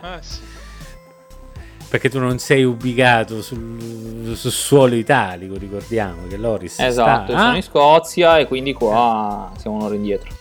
Comunque, ragazzi, eh, grazie per essere stati qui. Naturalmente ringrazio Loris eh, nello specifico. Noi Eh, grazie a voi. Quando vuoi, quando vuoi siamo, siamo qui. A voi due che oramai siete dei regulars, no- non vi saluto. Cioè, nel senso, vi saluto. nel senso non, vi, non vi ringrazio. Cioè, ciao. Ma, ma neanche noi eh, ti si ringrazia, né tantomeno ti salutiamo. Eh, ragazzi, ma voi mi dovete ringraziare perché se qua il taglio e cucito della puntata non faccio io, non fa nessuno. Quindi non Eh, è che vi è riempite vero. la bocca. Questo è vero, è vero.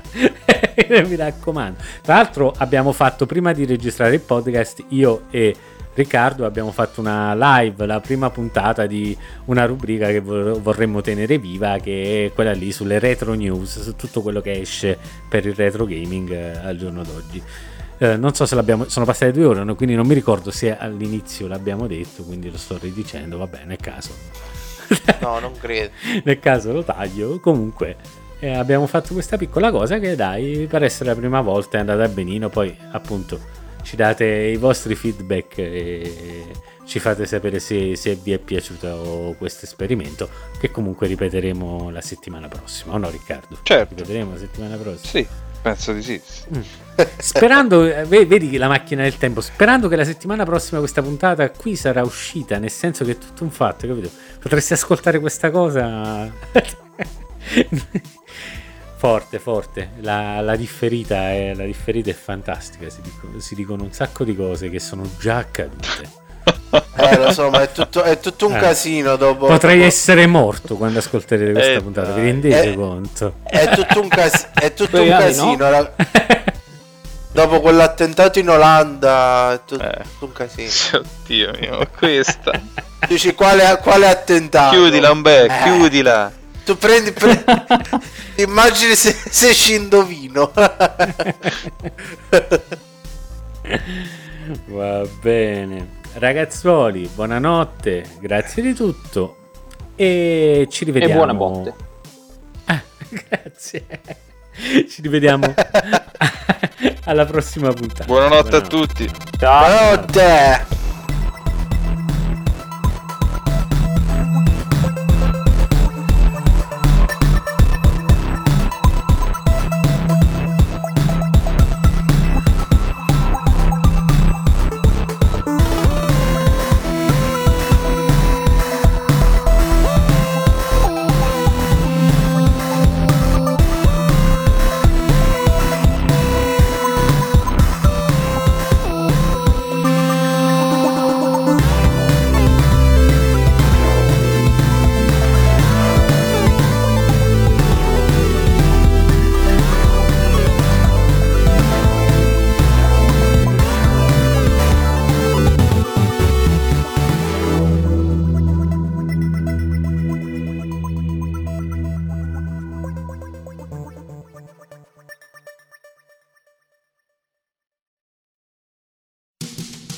The air we breathe, the water we drink.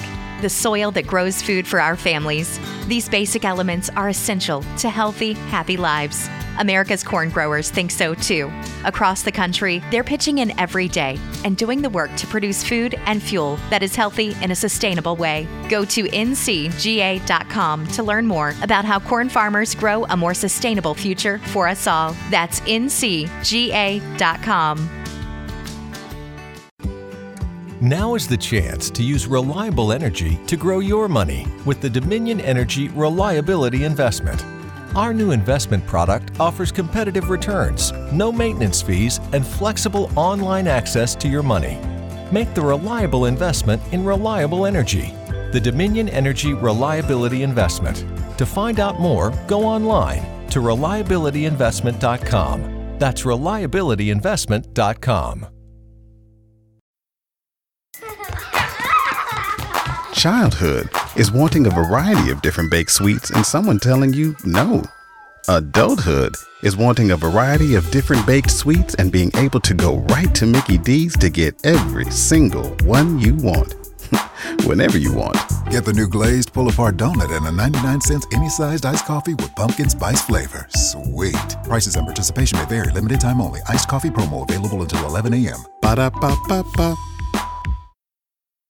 Fall is a season of gathering that brings us together with warmth and color. So whether it's a birthday, anniversary, or a special event, celebrate your friends and family with a gorgeous bouquet from 1-800-Flowers.com. 1-800-Flowers makes it easy to find your reason and brighten someone's day with exclusive offers and great values on bouquets and arrangements. To order today, visit 1-800-Flowers.com slash tune in. That's 1-800-Flowers.com slash tune in.